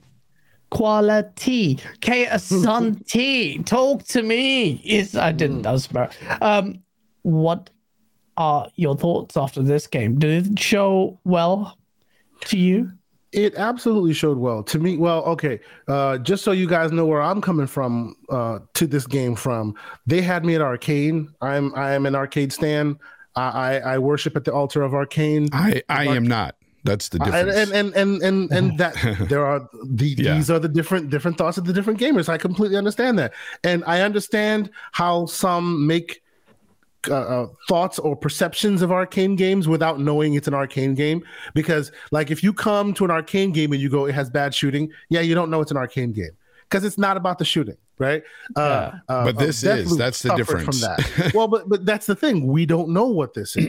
Deathloop suffered from that because you came in going, it's a shooter, and it was floaty, and you needed to mess with it. yeah, And yeah. and it's True. true. that they are not skilled at first person shooter gunplay, but that's not what they're there for, right? Uh, uh, Deathloop was a people puzzle. That's what it was. How you can get everyone in the same area at the same time while following the loop of time back and forth. It is all in FPS clothing, which then, of course, unfortunately leaves them susceptible to comparison against the best of FPSs. It's a problem, right? In this mm-hmm. instance, like it, it, to me, specifically here this this harkens to me more back to the Arkane of dishonored 2 where it's like here you are we present you with this issue and tackle it any way you want right you want to tackle it sneaky go for it. You want to go in guns blazing? Go for it. You want to sneak under the house and drop the bomb and then run away and then hit the button while you're sniping? You can do all of that. It's Yeah. what they do. It's about giving you the tools in the sandbox and watching you go loose with it right? Yeah. and unfortunately for Arkane, because they do that so well, and that's their aim, people go, well, what about the RPG systems? They weren't fully fleshed out. What about the shooting? They weren't fully fleshed out. Yeah, those are there for window dressing, but that's not what their expertise is. Right, so that's why I'm actually really happy to hear that they're working more, more and more with came uh, with studios like id. Right, they've been working Yep. with id for a while, but that's why I'm happy that they're working more and more, and, and they talk about working with id because they know that people com- complain about their shooting and Yeah. they are secure in themselves knowing what they bring that if the shooting is what's stopping you from liking it we'll get id to fix the shooting for you right Yeah. Yeah. but we're I here to show that. you the, the crazy world of Arkane. And, and to me like i was in my only issue when i saw this game was oh no is Arkane going to break their formula? Are they not going to give me what i want in this world? And this specific uh, the, the con- conversations they've had about it and all of that tells me that's not the case, right? The the developers literally have come out and said they started it as their single player game as they always do, and then they added the other stuff on top later. I want to be able to go through this entire game by myself if I want to. Me And too. it shouldn't feel like a detriment if I do so. And it sounds exactly like that's what they're going to do here. Yep. And that's where the, the comparison to like Left 4 Dead was kind of like, oh, disappointing because you can't play that game by yourself, right? So I am super, super excited about this game. I am day one on this game. I was because it's Arkane and Arkane is great. But now I'm even more excited because they're they're filling in the gaps, telling me why I should. What I would like to see is that it's supposed to be a looter shooter. Show me more of the loot. Show me why it's Yeah. special. Show me Yeah, what that's what it, what what differences that loop makes it to the to the environment. They haven't really shown that much yet. But besides that, I think they it's awesome. perhaps well some people did say that they showed too much and they were thinking a little Hmm. bit more of too much of the single player. I don't think it was that bad but i get where you're coming from. So there's a balance there. Some people always complain. I like how quickly she climbs the ladder there. Um, Mhm. but in terms of uh, the loot shooter element of it, the interview, the written interview, does go on to say that you don't want to hold on to the same guns twice. Every char- gun has its own unique Exactly, characteristics you'll yeah. find on the world. Will have The King looter shooters effect. the King looter Yeah. shooters in Borderlands, if you recall some of their their gameplays, or sometimes when they're sh- showing you like deep dives, they spend five minutes just on all the crazy guns they have. I'm not saying do Yeah. that, but show Yeah. me the various creative different tools you have at to the disposal, so we can go in there and what they do and how. You know, I've seen them use their powers to create. Like uh, elevators in thin air, I've seen them use. Show me more of those gadgetries. I dig stuff like that. Yeah, yeah, yeah. that, it's, it's great. It's great. You're right because I, I I saw like they even like focused in on some of the attachments to some of the weapons, some of the the the knives and different Mhm. various things you can put on the end of the weapon. And but they didn't really go into detail on what the differences were or what what changes. what they do and all And- that. You know that that's I what I let the wanna- players discover that. I, I think Yeah, some that might things be you an want to hold element, close to yeah, your of chest. discovery that you want. Yeah, yeah. And one thing I noticed game. in these in this gameplay, and Asa, we talked about it a while ago, is that they don't have a HUD when they show off the gameplay. And I hope, look, a lot of it. I mean, uh, the, Yeah. Do you think it's for cinematic flair, Asa, or do you think it suspect that, be like, you're right. Um, it would be great if it actually looks like that. I suspect it is for cinematic flair. The um, there's quite a lot to say on what they've shown here. For me, uh, a lot of people have been talking about the visuals of it. For me, it's I love that the world looks so deliberately crafted, and they talked a lot about it being handcrafted. But every scene just has everything so meticulously placed, and everything looks interesting, which isn't the case in a lot of open world games. So I love that about it. Yes. The mm, art true. style. I've said before that the art style has like a timeless quality. So Fonz was saying he likes things to look more realistic. I'm actually quite a fan of things that look like this that will still look brilliant in like 10 years' time, except the torch. This game would look What? so so good if it had proper like light casting, shadow casting Oh, light light, sources. yeah. So the torch Proper is like path trace it's really torches, yeah. jarring to me. The torch just looks weird Mm-hmm. because you have things in front of it and they don't cast any shadow behind, and I don't really understand. Mm. Like we've had torches casting shadows for a long time, so that's a shame to me. But apart from that, most of the most of what it's doing looks really really good.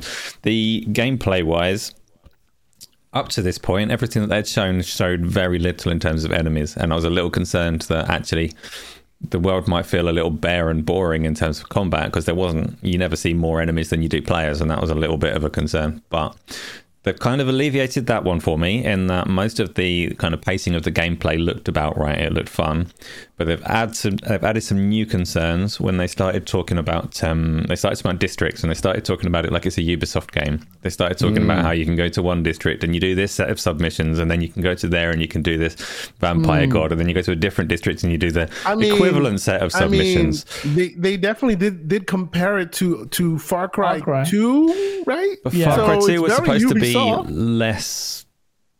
Not that Ubisoft, hadn't quite refined that formula to this extent at that point in time. Hopefully, I do not like the Yeah. Ubisoft formula. So when they start talking about Yeah. districts and repetition, then I'm like, Yeah. mm, See, I hope don't that it's mind the not boring, Ubisoft I'm formula. sure. I'm I'm one of the people that like Ubisoft open world games. So Boo! uh, Boo, You know. Fonz. obviously a lot of people do, or they wouldn't keep doing it. So- Yeah, absolutely. Yeah. Absolutely. Yeah.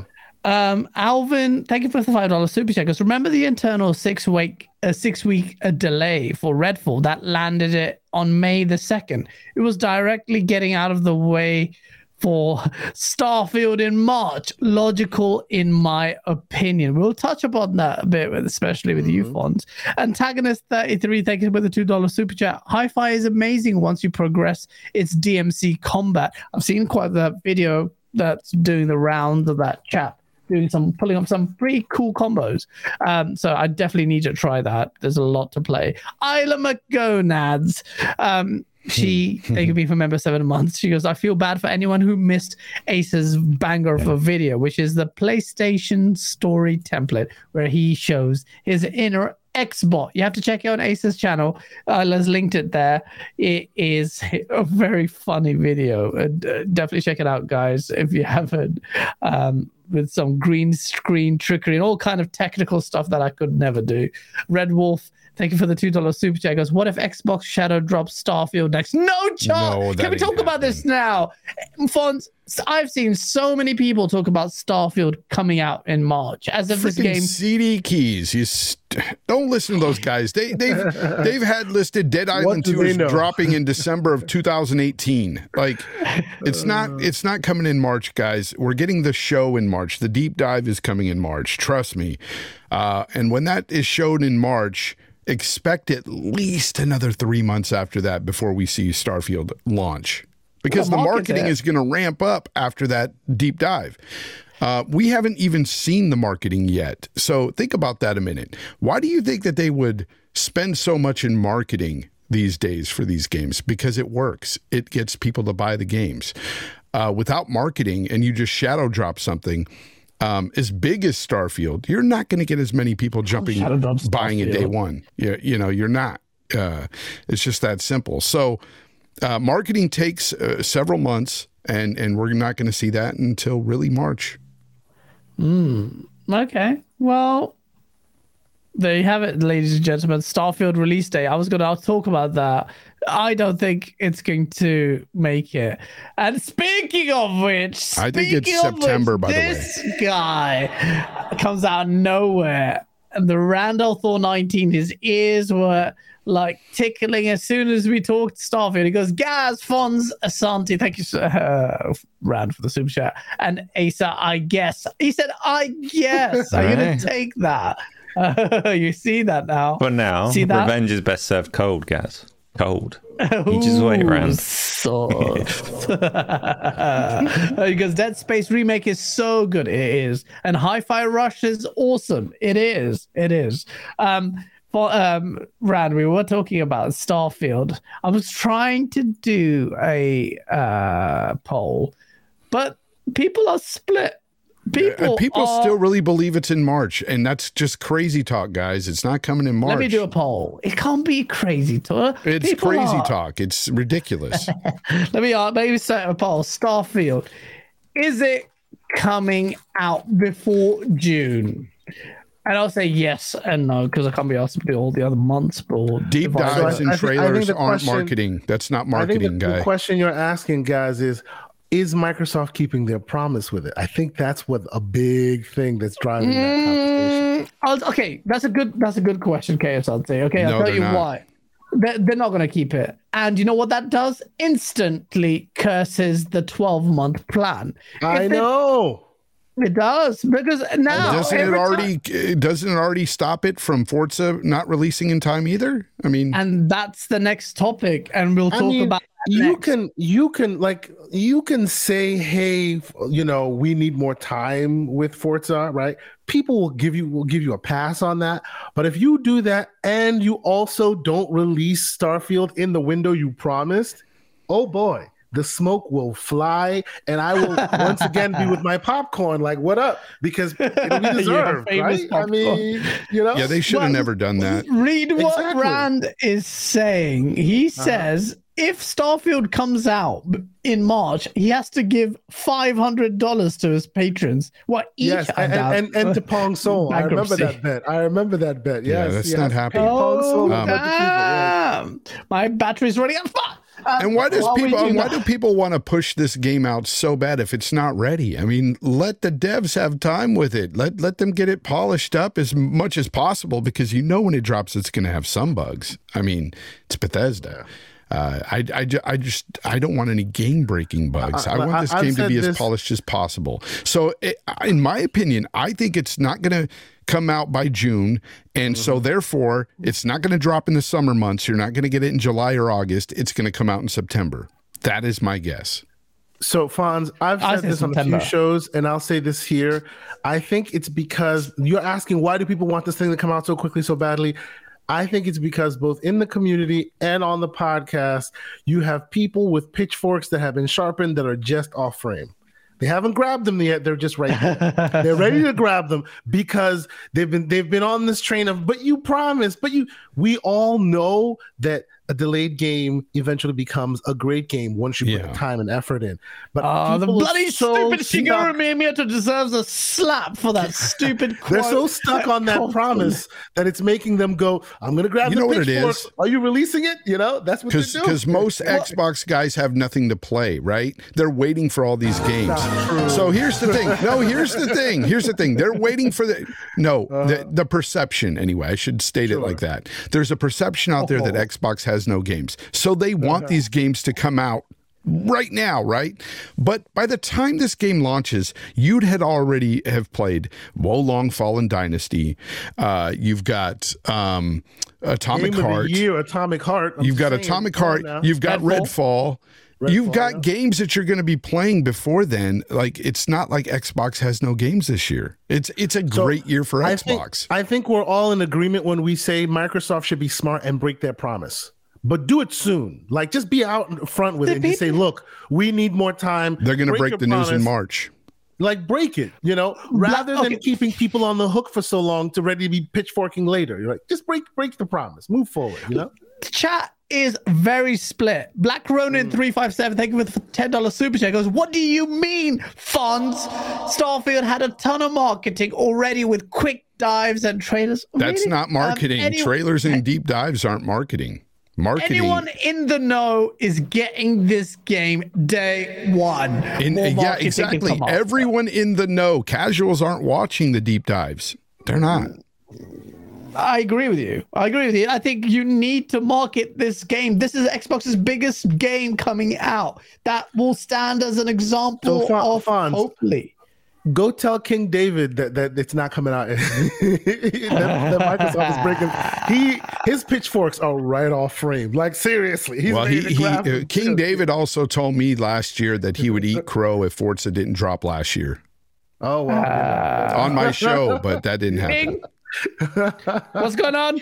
Um, Red Wolf, thank you for this being member for six months. He goes, it was kind of a joke question, but I agree. Hoggy mentioned time for pre-orders, collection edition merch. It makes no sense to Shadow Drop. It makes no sense to Shadow Drop Starfield. No, you don't way. shadow drop people, a big people AAA. seriously think they're going to shadow drop Starfield. I mean, even in Phil Spencer's interview, when they If it asked him about the shadow drop, he himself said it was good for Hi-Fi Rush, but we can't do that for every game. I knew he was talking about Starfield. Well, uh, absolutely, Yep, yep, absolutely. If it okay, if Starfield comes out in, Mar- I mean, I, I don't know, but I'm just we're all making guesses. I will have on, live on air the hottest, chilliest. What are those little crisps? What are they called? Those no, you call them the chips. hot chip challenge.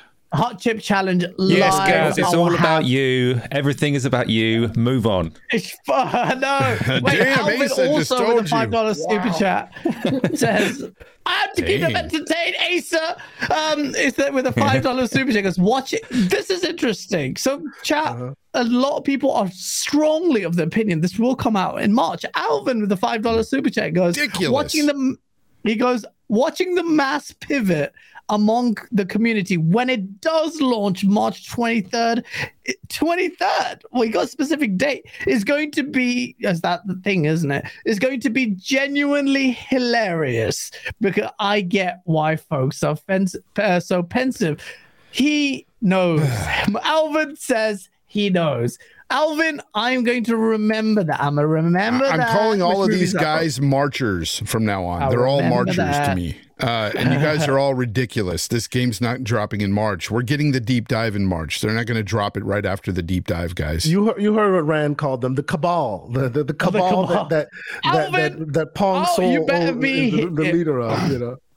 I will DDT you from the top row. Wait, wait, wait. Does Pong actually believe it's dropping in March too? He's a Yeah. Marcher. Oh, they are they are like militant in their belief. I've got him on my show tomorrow. We're gonna have a field day with that topic. Oh, I that's gonna can't- be I fun. can't wait to watch that, bro. That's amazing. that's gonna be fun. Um, Oh, yeah. Before we go, okay, so well, that's enough Starfield, but it was good fun. Like, I great. I'm with you, Fonz, and Rand knows his shit, so I'm with Rand. Uh, but if there's one weakness, also a strength in the show, it was Forza because Forza Motorsport got a more of a look and very div- no, not divisive. I thought it was showed beautifully. It looks incredible. So it looks like so good that it battle it caused some anguish on the streets, yo, and it showed what I've always said: Asa GT versus Forza. Now you don't bring your VR stuff in here. Forget that. We get it. We get it. GT is going to be the best because it has VR. But mm-hmm. humor us, non-pancake gamers does this look like one of the best races? Like this is better looking than GT7. Surely, surely your eyes work enough. They work Hey, at 8K. I really don't ours. know what dark corner of the internet where you've seen anybody dispute that because it's like night and day. And I'll say, like, yes, I talk about the VR thing a lot, and it means a lot to me, and I think that is a valid conversation as an experience as well. But the pancake experience is valid too, too. More people, something mm, to me too. more people are going to be playing it on pancake so that conversation also has its merit and for me forza has been better than gran turismo since since it came on the scene and gran turismo 7 the pancake version of it both both ips both series are like celebrations of, of racing games and motorsports and they are but gran turismo is sterile and pretentious and forza is a fun festival celebration of motorsports it's also got a massive advantage in being a next gen only, like a proper next gen game that can really take mm-hmm. advantage of what a better processor can do. So Gran Turismo 7 was was held back massively by being a PlayStation 4 game. And that's it's a weird one because um they sit there talking about how they've got like all these different angles of the paint, all these different engine sounds. The tires have got like eight points of contact with the road. And me as a player, I'm not sophisticated enough to recognize that while I'm playing it. I said on my show on Thursday, like you can have all these engine sounds. You could swap the engines between the cars, and I wouldn't know. You could swap them for Phil Spencer going vroom, vroom, vroom, vroom, vroom, and I would be fine. but here's the wouldn't thing: know. is that there's a lot of car clever enough, enthusiasts but- that can tell you what that car is by the engine Yes. sound. It's there insane. are and authenticity hopefully hopefully comes together to mean a lot for a lot of people. But yes for, for Mm-hmm. a pancake racer someone playing on a controller which is again another conversation in itself because these are different experiences that are very challenging for consoles. This racing model that they've got has to work on a controller which is kind of mind-blowing when you consider the difference between a steering wheel and a controller and how they've got to get this to work across both and be consistent so there are conversations to have in the different ways that you can play this games. But yes, Forza Motorsport as a series, as a technological showcase, night and day difference is much, much more impressive. And if it had VR, then it would just be no conversation at all for Gran Turismo. Like it would be a forgotten memory. Well, I agree with you. I think Turn 10, I always said before the week before the show, didn't I uh, say that Forza is the one to keep an eye out? And I still maintain that. Um, I just, like, the game just looks stunning. There have been some comparisons about the visual style of it. They say Gran Turismo's cars look more realistic than Forza. And I don't know what I kind of get in replay mode, the color palette looks a little bit more subdued. This is a little bit brighter, but just whole just wholesale, it just looks like jaw dropping. Whereas GT, I never let my jaw drop because I wanted the, to. the difference in, in in paint alone you can see like even from a, a little bit of a distance the the sheen on the paint it looks a little bit different than Forza 7 um i i i think it it is going to make a difference with what they're doing there um, I don't know the exact technical term for it or whatever, but uh, you know, uh, really adding in those different uh, sheens for the paint flakes and and the polish that they're doing there on the on the paint is really well done. It it, it looks freaking amazing. yeah. So, no, no. So May, I- may I add my two cents here real quick? Of course, you uh, sir. You I, I, I too thought this this game was brilliant and amazing looking, but I have just the tiniest bit of smoke, just the tiniest bit of smoke. Go this, ahead, right? give it. and and this came to me because this is just what I care about, me personally. And I, I'm a selfish gamer. I'm a technologist, so I wanted to see some things. Myself and Everborn, and a shout out to him if he's watching. We keep debating and having these conversations about people keep clowning the Series S because on paper it's great, but we never see it shine because always third parties are allowed to show what they can do, and it always gets short shrift Yeah. it would have been absolutely awesome if somebody at turn 10 sat down on that couch, which we saw many couches, grabbed a Series S controller and started playing the Series S, showing us Series S footage. Because we know that what you showed us is probably 30, 40, 40, 90 footage. Because yes, Well, and Ever, to yeah. Everborn's to Everborn's credit, Yeah. the game releases day and date on PC, so you can show the best of the best. I get that, but because we all know turn 10 are the they are the experts right? To the point we always hear that when next console generation comes around microsoft was consulting turn 10 and by and the coalition by and large for hardware to choose because they are so good at getting the most out of said hardware. So to me i would have loved i'm not taking anything away from it. It looks great. It's gonna be great. I would have loved to see them take this opportunity to show series s footage because that would have set Yeah. the benchmark, right? Because that's the lowest it could potentially be in the console space. On the PC space, it gets lower. We we know that. But in the console space, that's the lowest threshold. So if you were able to show that and wow people with Series S footage, that would blow everyone away. Because I don't that think they really Series wanted X to would be push. Better. I don't think they wanted to push the time limit like that. And you'd rather showcase your product as best you can. as you know? best Yeah. of course Oh, that's why i said it's me it's selfish i know it's not necessary i just wish they did something to that ilk just to shut up the naysayers about the series s because i think this uh, if, if there's any studio that can do it it's between the coalition and turn 10 Nah, Yeah. That's where I you're gonna personally get. want to see the best version. That's I, I want to see the best version as well, and I don't I think you can I afford agree. to show the Series S until you've shown the the Series best X version yeah. I, I, you see and this is my point if you show me the best then you show me series s it'll always look worse show me series I s mean, uh, Just well, show that's you. the reality of it, KSRT. We're not trying Wow. to. Are you trying to sell the Series S to people? Are you on their payroll? No, Look, because no, no, it's, it's not that I'm on their reality of it. payroll. It's not that I'm on their payroll. It's just the idea that when you when you read on the spec sheet what it's capable of in a 1080p capacity, it does a lot. But by and large, I- more more often than not, most most developers use the I I call it the analogy of uh, instead of instead of smart development, it's strength development. You know. And in, in the strength field, memory and CPU aren't necessarily the best there. So you'll never get the best from it. But if you I- smart smart develop, then all of a sudden this thing does way more than it's capable of. And I would I- love I to hear see you. an example of it. But that would be that would be something they would do on a separate stage. That's something that you would see uh, like at a Forza deep dive. Maybe show you Yeah. the best Yeah. of the best from the X, from the PC version, even, and then they show you, okay, this is what the Series S looks like. That's different. you Okay. know? No, I, I completely. And again, I will say this is from my perspective, right? Uh, I know it, it wasn't not necessarily on the main stage. No, but no, I hope understand. that one day with one of these things they do that because they need to I spend some so. time paying attention to the Series S and showing people that yeah, the thing that most people bought more than the X is actually worth something. Hey, look at what it can do. Actually, you know. Do both. Do both. You have to show the Series X first because if you most likely PC footage, you need to show the Series X. Some people are complaining. Say, show us gameplay. We did see Yeah. in track racing. They're talking we in track X ray footage. tracing, all of that. That is a huge, tho- those are big buzzwords that will be dissected to hell once this thing is close to release. Oh, there's So already being if- dissected. Right? Yeah. So if you're not going to come correct with the Series S, oh boy, the pitchforks are coming out of frame, right? So Yeah. start there. That's why I was that's why I, I was thinking that because no matter what you show, it could be the best of the best. They will tell you later, oh yeah, that was 4090 footage. They were lying Yeah, to yeah. about it being co- right? So just show us what you have. Be confident in it.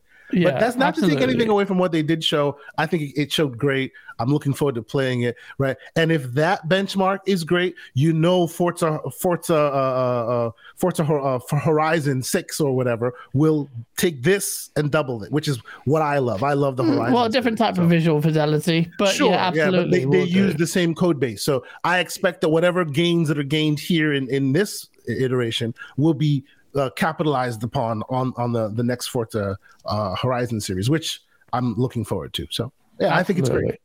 No, absolutely it does look great. Asa, um, before I go on to you, I want to say shout out to 500 people watching. Smash that like button. I've been trying to say that for all ages, but keep getting distracted. I see my chat battling at each other. But yeah, no, shout out to everyone watching. Please hit the like button. It does help us out if you are enjoying the show.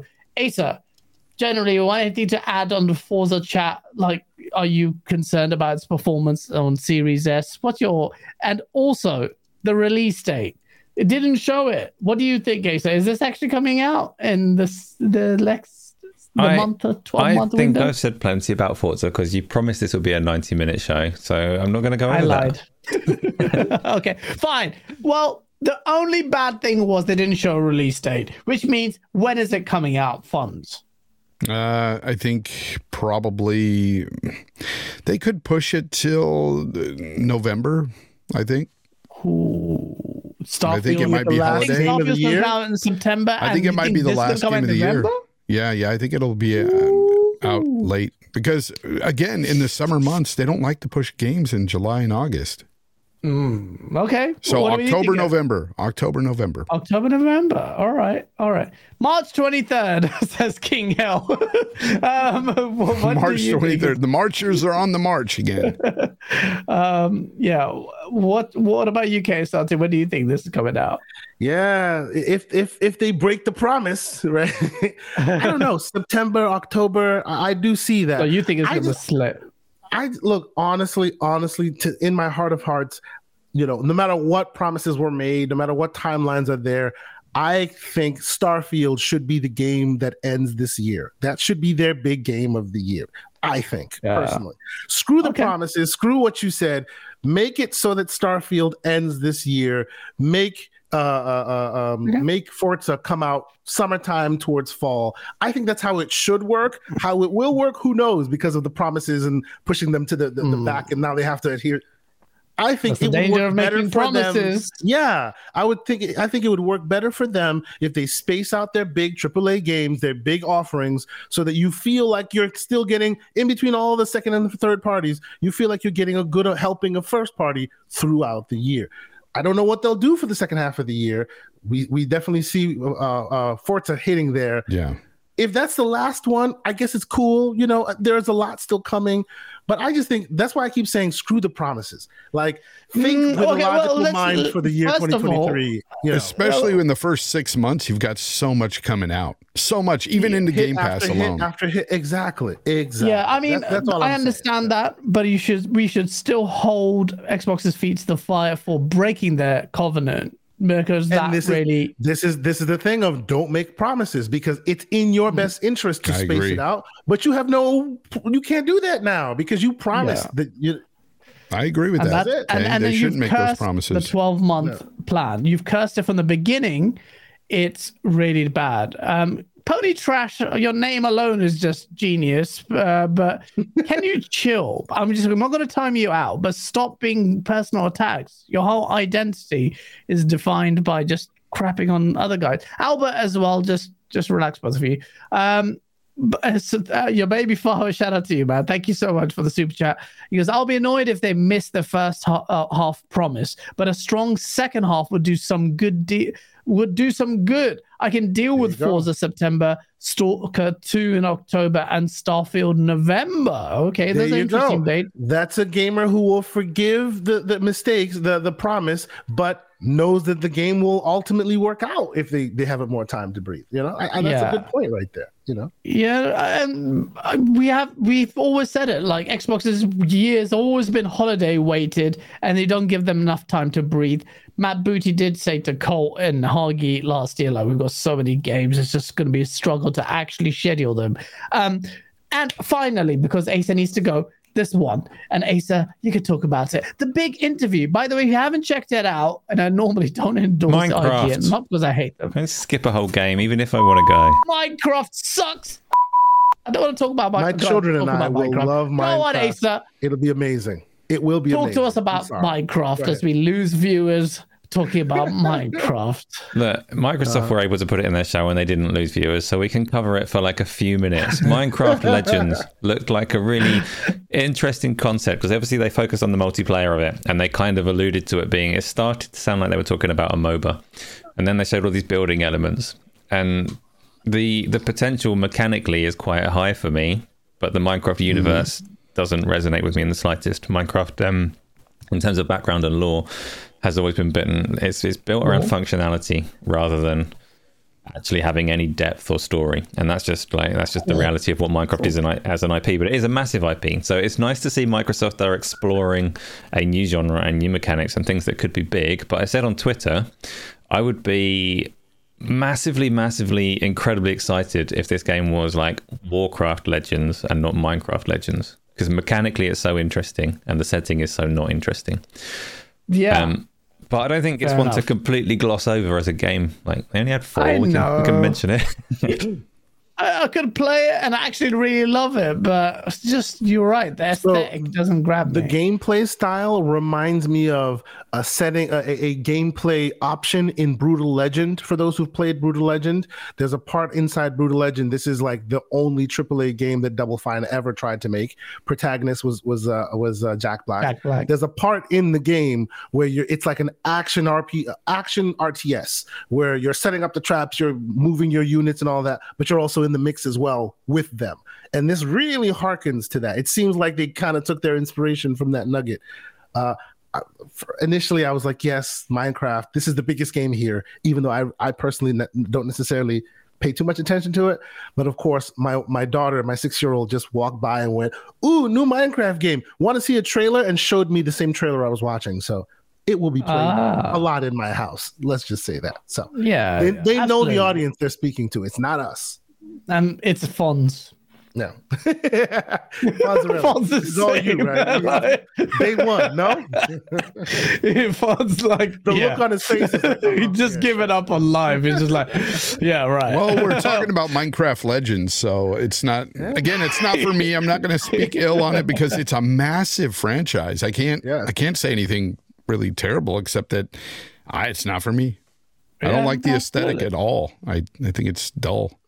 Yeah, I agree. No, I agree. it's not for me. I absolutely We're agree. all the same. Um, one one thing, Fonz, to your to your thoughts, the Minecraft's aesthetic is dull. There's a dude on on YouTube. You should look it up. He turned. He has a 4090, and he turned up all. You know, uh, Minecraft uses chunks. He turned the 3090, uh, 4090, and you turned the chunks up all the way to extreme, and basically made Minecraft look like a realistic, like almost Call of Duty. Oh my, the sand and the water so Insane. insane. Wow. insane. That's different. Mad. It looks mad. It looks actually It's- looks insane, like sand It and looks water dripping photorealistic. everywhere. It's just the nuttiest thing I've ever seen. But you need like a Is it still monster blocky though? No, the, the No? blocks are squished down to teeny It's tiny a morsels. tiny bits. It looks Wow. granular level It's insane. sand. It looks amazing. You have to check it You out. have That's a good shout. But you need Yeah. a monster rig Uh, to yeah. run it. Like you This- can't, this you can't what- do that on a normal machine. This is what I have to say about Minecraft. Never played it, never enjoyed it. and on that Enough bombshell, we're going to go to the next final topic. So IGN did an incredible interview with Hmm. Phil Spencer. Shout out to the lady whose name I haven't got, uh, who inter- carried out this very candid interview. Bailey, um, something Bailey. Oh my god, that Bailey's her Alright. last name. I'll, I'll find it. Don't worry. Continue. Okay, cool. Yeah, but she did it. She did it. IGN did a great review. Mrs. Bailey or Miss Bailey, sorry. Um, just give her a Mrs. tag. Kat Bailey. That's her name. Kat Bailey. Kat Bailey. Uh, Kat Bailey did a great interview with Phil Spencer. It's very good. And Colt did a great video today on it as well. And he backed up with footage and all of that. But in this interview, Phil Spencer quite owns up to his mistakes. He says it's his responsibility for the failing. He said 2022 didn't have much. But, and all the people were like, hug a Game Pass emoji, it's fine. Phil Spencer, head of Xbox, saying it's de- it was a dry rain. We need to do better. He, she asked him about Halo, and what did he mention? Not just qu- content. He mentioned quality. We failed on quality. That's what it, he said. It was one of the words he said twice. Quality. yes, shout out to Marlon. Uh, yeah, he did say that. He did, and it's an interview you de- need to watch. But one thing, I will end it on a positive. He did say this, and I tweeted on Twitter. And I was like, "Oh, you, you, you guys are so gullible." I'm like, listen to what he said. He said they are feeling the okay. Let me paint the picture. Xbox has feel, felt the pressure. Xbox has been listening. If I listened to all the mindless drones, we'd have a different story. But they, you know what they did? They announced, confirmed, we are at the June event. He was hyping up E3, and then he said, "We've already decided what we already know what we're showing in June. Done." That what does that mean? It means we are not. This is not coming out hot out of the gate. We're not being reactionary. We are preparing things. We've already know what we're showing. Do, do you know why? Because they've got so why? many studios that they have there that have been trying to make their games for how many years now. So yeah, they better have something to show by June. Um, and uh, you Yeah. know the, the the that was the one take I took from this whole interview. I just watched it this morning and I thought the interview itself was kind of typical Phil Spencer interview. Um, you don't really learn much there. He took a lot of blame for stuff. Yeah, that's typical. That's that's Phil. That's how he is. Uh, but in the end, wh- wh- when he did mention that they had stuff coming they had the show ready to show and all this, it it tells me that there's more confidence there this year than there was last. At least you you can take that much away from it. You know that they, they're confident. So that, going forward, I think it's going to be. Again, I've been telling people, and people are like, "Man, I, I don't know what Fonz has been taking lately, but he's being really positive." And it's just like because this year is so different from last year. How, how can't you look at the games lineup from everybody? PlayStation, Microsoft, third party. We've got some fantastic games. Even Nintendo, you know, their fans are happy. It, there's so Tears many the good games coming in even 2023. Nintendo, what the f- Everybody's eating in 2023. I love it. I love it. Like Tim Dog love it say. a lot. Yeah. I love it. a lot. I love it. Shout out to Tim Dog. Yeah, no, absolutely. And uh, why you why would you not be positive? But I am seeing the change, and I'll make a video on it. But K something. This is it. He comes out. He says, "June, we know everything we're showing this already." This is it. Me? Am I reading too much into it? That to me seems like we want to show. I'm not saying have the never claimed they're going to have a good year before. This is the first. It's first time that Xbox have ever come out and said, we've got a good year ahead of us. Never seen that. Not every year for the last decade. you, you Asa. I, they said they've already got their June. They know everything The they're showing. delivery, the delivery is Asa, man, so biting. Oh Lord, Since they're munching on God knows what, saying, mm, "Yeah, you lot always fall for it." All I'm saying is, there's a little bit more to it than last year. I'm inclined Am to I believe them as well. Don't get me wrong. But I, I agree with I agree with y'all, A- a- and and yes, we drink the Kool Aid because we play on Xbox. Yes, Yep. it's true. They've said it multiple times. Every even the worst years, they say Yeah, "Best so true. So Absolutely. true. right? But if you pay attention to some of the conversations that have been had in the reports for those who who hear them, right? In the background, Phil Spencer's not a nice dude. He's out there yelling and screaming and pissed off that his people aren't develop aren't re- it listen to some Would of you- Grubb's conversations. He is not happy. He is not happy. He's Wait, out wait, wait. there. Jeff Grubb said Phil Spencer's pissed off. Oh yeah, oh yeah. He, like, that- it has been reported on a few occasions that when we are upset, he's upset. Background. right? so That's right. Phil Spencer brings the yeah, rage. it- it's true. You know. So if if he is now saying, look, we we understand that 2022 was light, da, da, da," he's saying everything we want. And oh, we've heard from the community about about wait until next year. Just keep waiting. He said all of that, right? So, and he's Mr. The Buck stops with me. I appreciate that. That is chef's kiss. That's great. So you've set it up. You've teed it up beautifully, Phil. Now we shall see. Right? Now Yes. deliver. Shall deliver. see. That's Now it. deliver. At this point, it's not about one game. It's not about this game, that game, whatever game. Starfield could be the most amazing thing ever. If there's another drought until half of 2024, that's a huge L. Like it's to me personally, it's about repeat cadence. And when we get this E3 show, I want to hear new code names. I want to see new games. Yes. I don't yes. want to hear any of the gameplay, same old no crap code names. we keep I- Gameplay. hearing Bro. right? We I want to hear new names. I don't want to hear anything about Avowed unless you actually have something Yeah. substantial to show about Avowed. Otherwise, let Oh, Avowed man. not be spoken of. Yeah, right? I was going to get mad at with- you and said, no, I want to hear about Avowed, damn it. I want to see Avowed. No, I want to hear it and see it when you have Yeah. something substantial, Substantial. not another yeah. bread Some crumb, gameplay. right? E3 can be for breadcrumbs, right? But give us new breadcrumbs, not the same one you've been feeding us for the past two, three years. You, you- just because you want to go on a diet "What?" doesn't mean I'm going to No, but withstand it's a true, but that's what- breadcrumbs. that's what I E3 want is. full steak, medium rare, fat When chips, garlic has sauce, E3 all kinds that? of hot sauce. When has E3 done that? They never do that. E3 doesn't. They it. have to E3 do it is the this year. moonshots. No, I don't give a E3 is for, shit. ooh, they amazing. have to do it this year. They, I, I hope I'm you're not. right. I no breadcrumbs. Deliver the sauce. Deliver the madness because you fucked yeah. up so badly last year. You need to deliver some I, I think they, the the biggest thing is they they shouldn't put a time limit on things. They shouldn't really give a date unless they know they for be sure. damn secure. They should be Uh, high, yeah, high, exactly. uh, hi-fi rush Um, secure before they speak. the twelve month thing was was just a bad thing to do. Yes. Uh, I, I and I'm I'm of the mind that I'm one of the gamers that likes to see games way ahead of time. I like to hear announcements about games even 4 years in advance.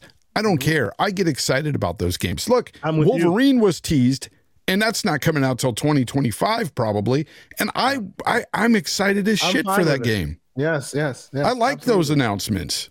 Yeah. Give No, me some of, I'm- some of those. I'm 100% I'm with you on that, right? That's why when we were talking about the the, the the the the context and format of their shows, I said I love what they have here, but I want another show where those moonshots can be available. Right, because every show they have now that we like tends to be, well, this is what this is what we've shown you before. Let's show you more of it and give you dates. Great, no disagreement Yeah. from me there, right? But I Yeah. need a place where, hey, see this thing we're about to show you. Don't expect a release year even, but here you go. I need that to also be possible, right? And it looks so far, uh, we don't know what E3 will bring, but last E3 brought 12 months. Maybe these, this E3 will bring another 12 months. All I'm saying is I have no issue with that. Just give me some moonshots. Give me some special stuff, some stuff that I didn't see coming, right? Just like just like you did with Hi-Fi Rush, but do it in a AAA, high budget. This is it. This is what we're doing. We won't give you the release date because it's far out, but you guys wanted it, so take a look. I'm just like you. I when they rele- when when they when when leaks dropped of the next GTA, I didn't go, "Oh, it's trash. What's going on?" I was excited to see behind Yep. the curtain. Me I never get to see behind the curtain. This was amazing, right? And because we get angry anytime they show us behind the curtain, that's why we don't get to see nice things. So we should all just be excited about these nice things Yep. instead of ripping in the shreds when they show them to us. Yeah, Facts. no, it's That's true. facts. But let them show. Let them start off with showing us the nice things. I'm not gonna go out there on a pulpit and say I have faith in Xbox that they will kill E3. I'm gonna be like, no. Mm. It looks like it. Seems confident.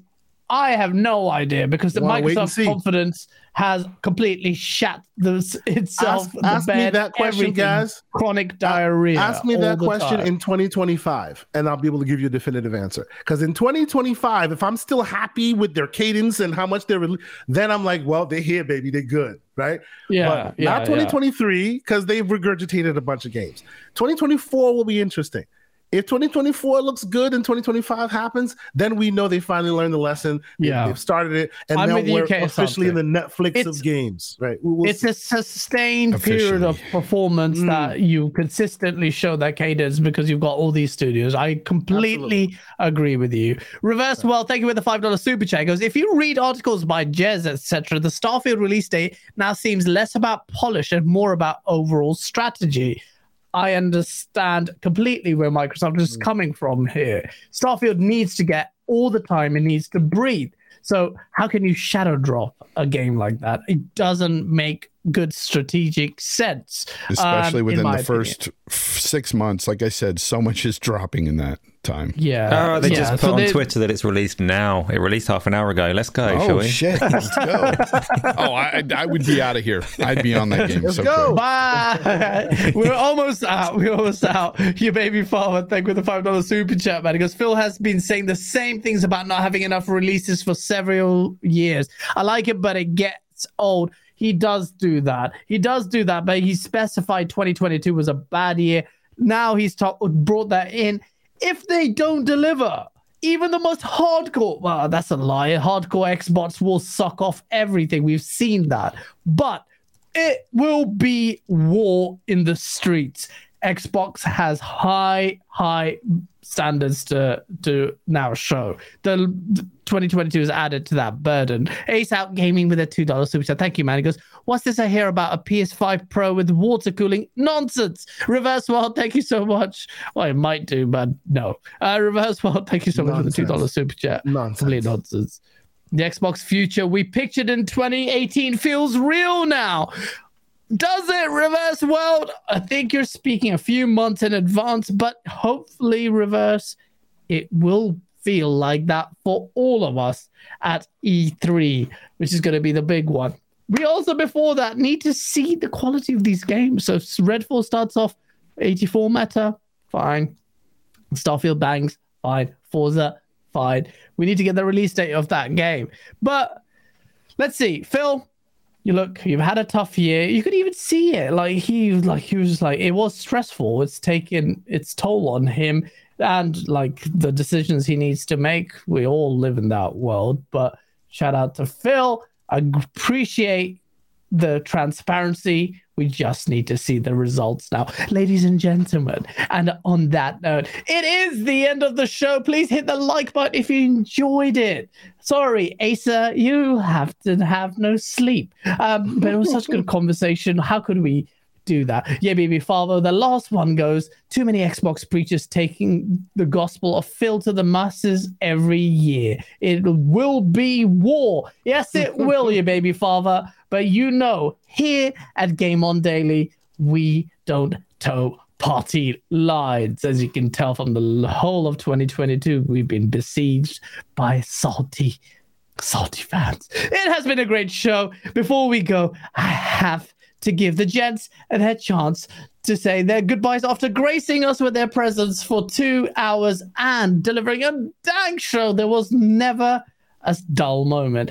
Fonzarelli Gaming. sir, I'm looking at you. How are you? Tell the peoples what's next. Uh, what's next? I have a show tomorrow. I'm doing on my channel, Fonz Gaming. You can see me there. Uh, I'm going to be with Pong Soul from the community. He's, uh, you know, on Mav show. Cabal he's leader, on Boom Pong show. He's on everything, and he's part of the Marchers. He's part of the Marchers Kill him. in Tell him. Starfield. He's, he's the cabal leader. Remind that cabal End him, leader. Fonz. he- End him tomorrow. He he thinks that this game's coming out on March. He's he's going to be schooled tomorrow, uh, but uh, at the end of the day, no, we're going to have a great time. I love Pong.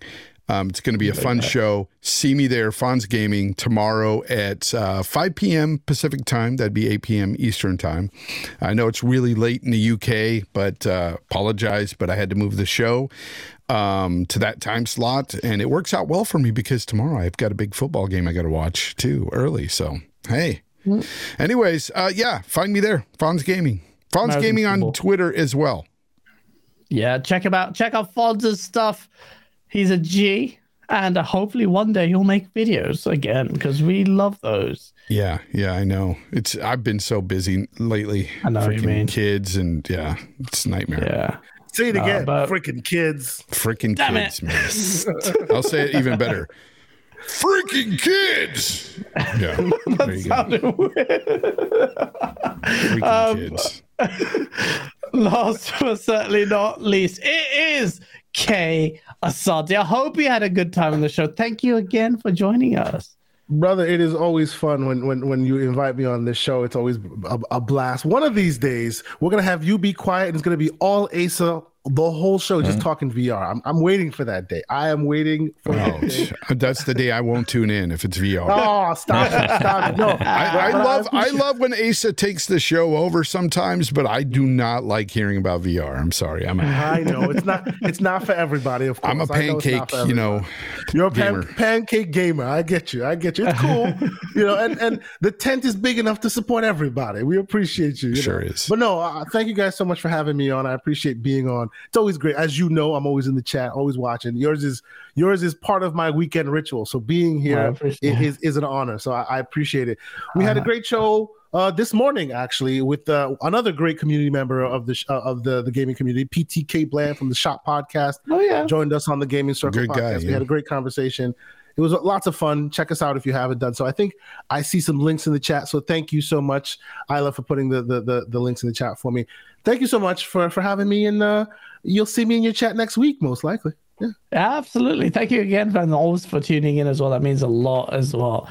Uh, thank you both, gents, for killing it. Um, Asa, outro time. I know. I'm sorry. I tried, but I failed. Did you try? Did you? Um, Not really. I do talk a lot about VR, and I try and keep it over on my other little YouTube channel on the side where I do a two-hour show on a Thursday, and also lots of weird stuff. Like like this is part of a little video that is on my channel at the moment that could use some some views and support. Because it took freaking ages to make, like so so Why long did to you make. not but- just SEO? You have these obscure titles. YouTube will not populate I- it, bro. Don't mind. I will just ask here Yeah, nicely for people to come and watch it. Um, So yeah, No. my channel's going to have other stuff. It's going to have lots of VR content. It's going to have pancake content. It's going to have things that are different to this. And then I'll be back here on Saturday as well. So thank What you both guests for coming along. If you screen? haven't already subscribed to both gents, please do so. you just demonetized your whole video with that clip. I'm just telling you right now. no, it's fine. Crap. It's I fine. love That was response. Asa That's great. in a, in a PlayStation. Bro, that was shot. That was a shocker right there. I was not expecting that. just all that blood. If I made that video, I'd be in Guantanamo Bay. You can do that. Oh man, that was crazy. no, no, it's not that bad. You I have to watch that. it though. Yeah, I You gotta see it. that. It's actually Yeah. really good. We're gonna feature on this channel, but I was gonna do some edits, but you That's funny. took me too long. took me way too long. It's a great video. Let me change the title, please. Um, and yeah. Boston.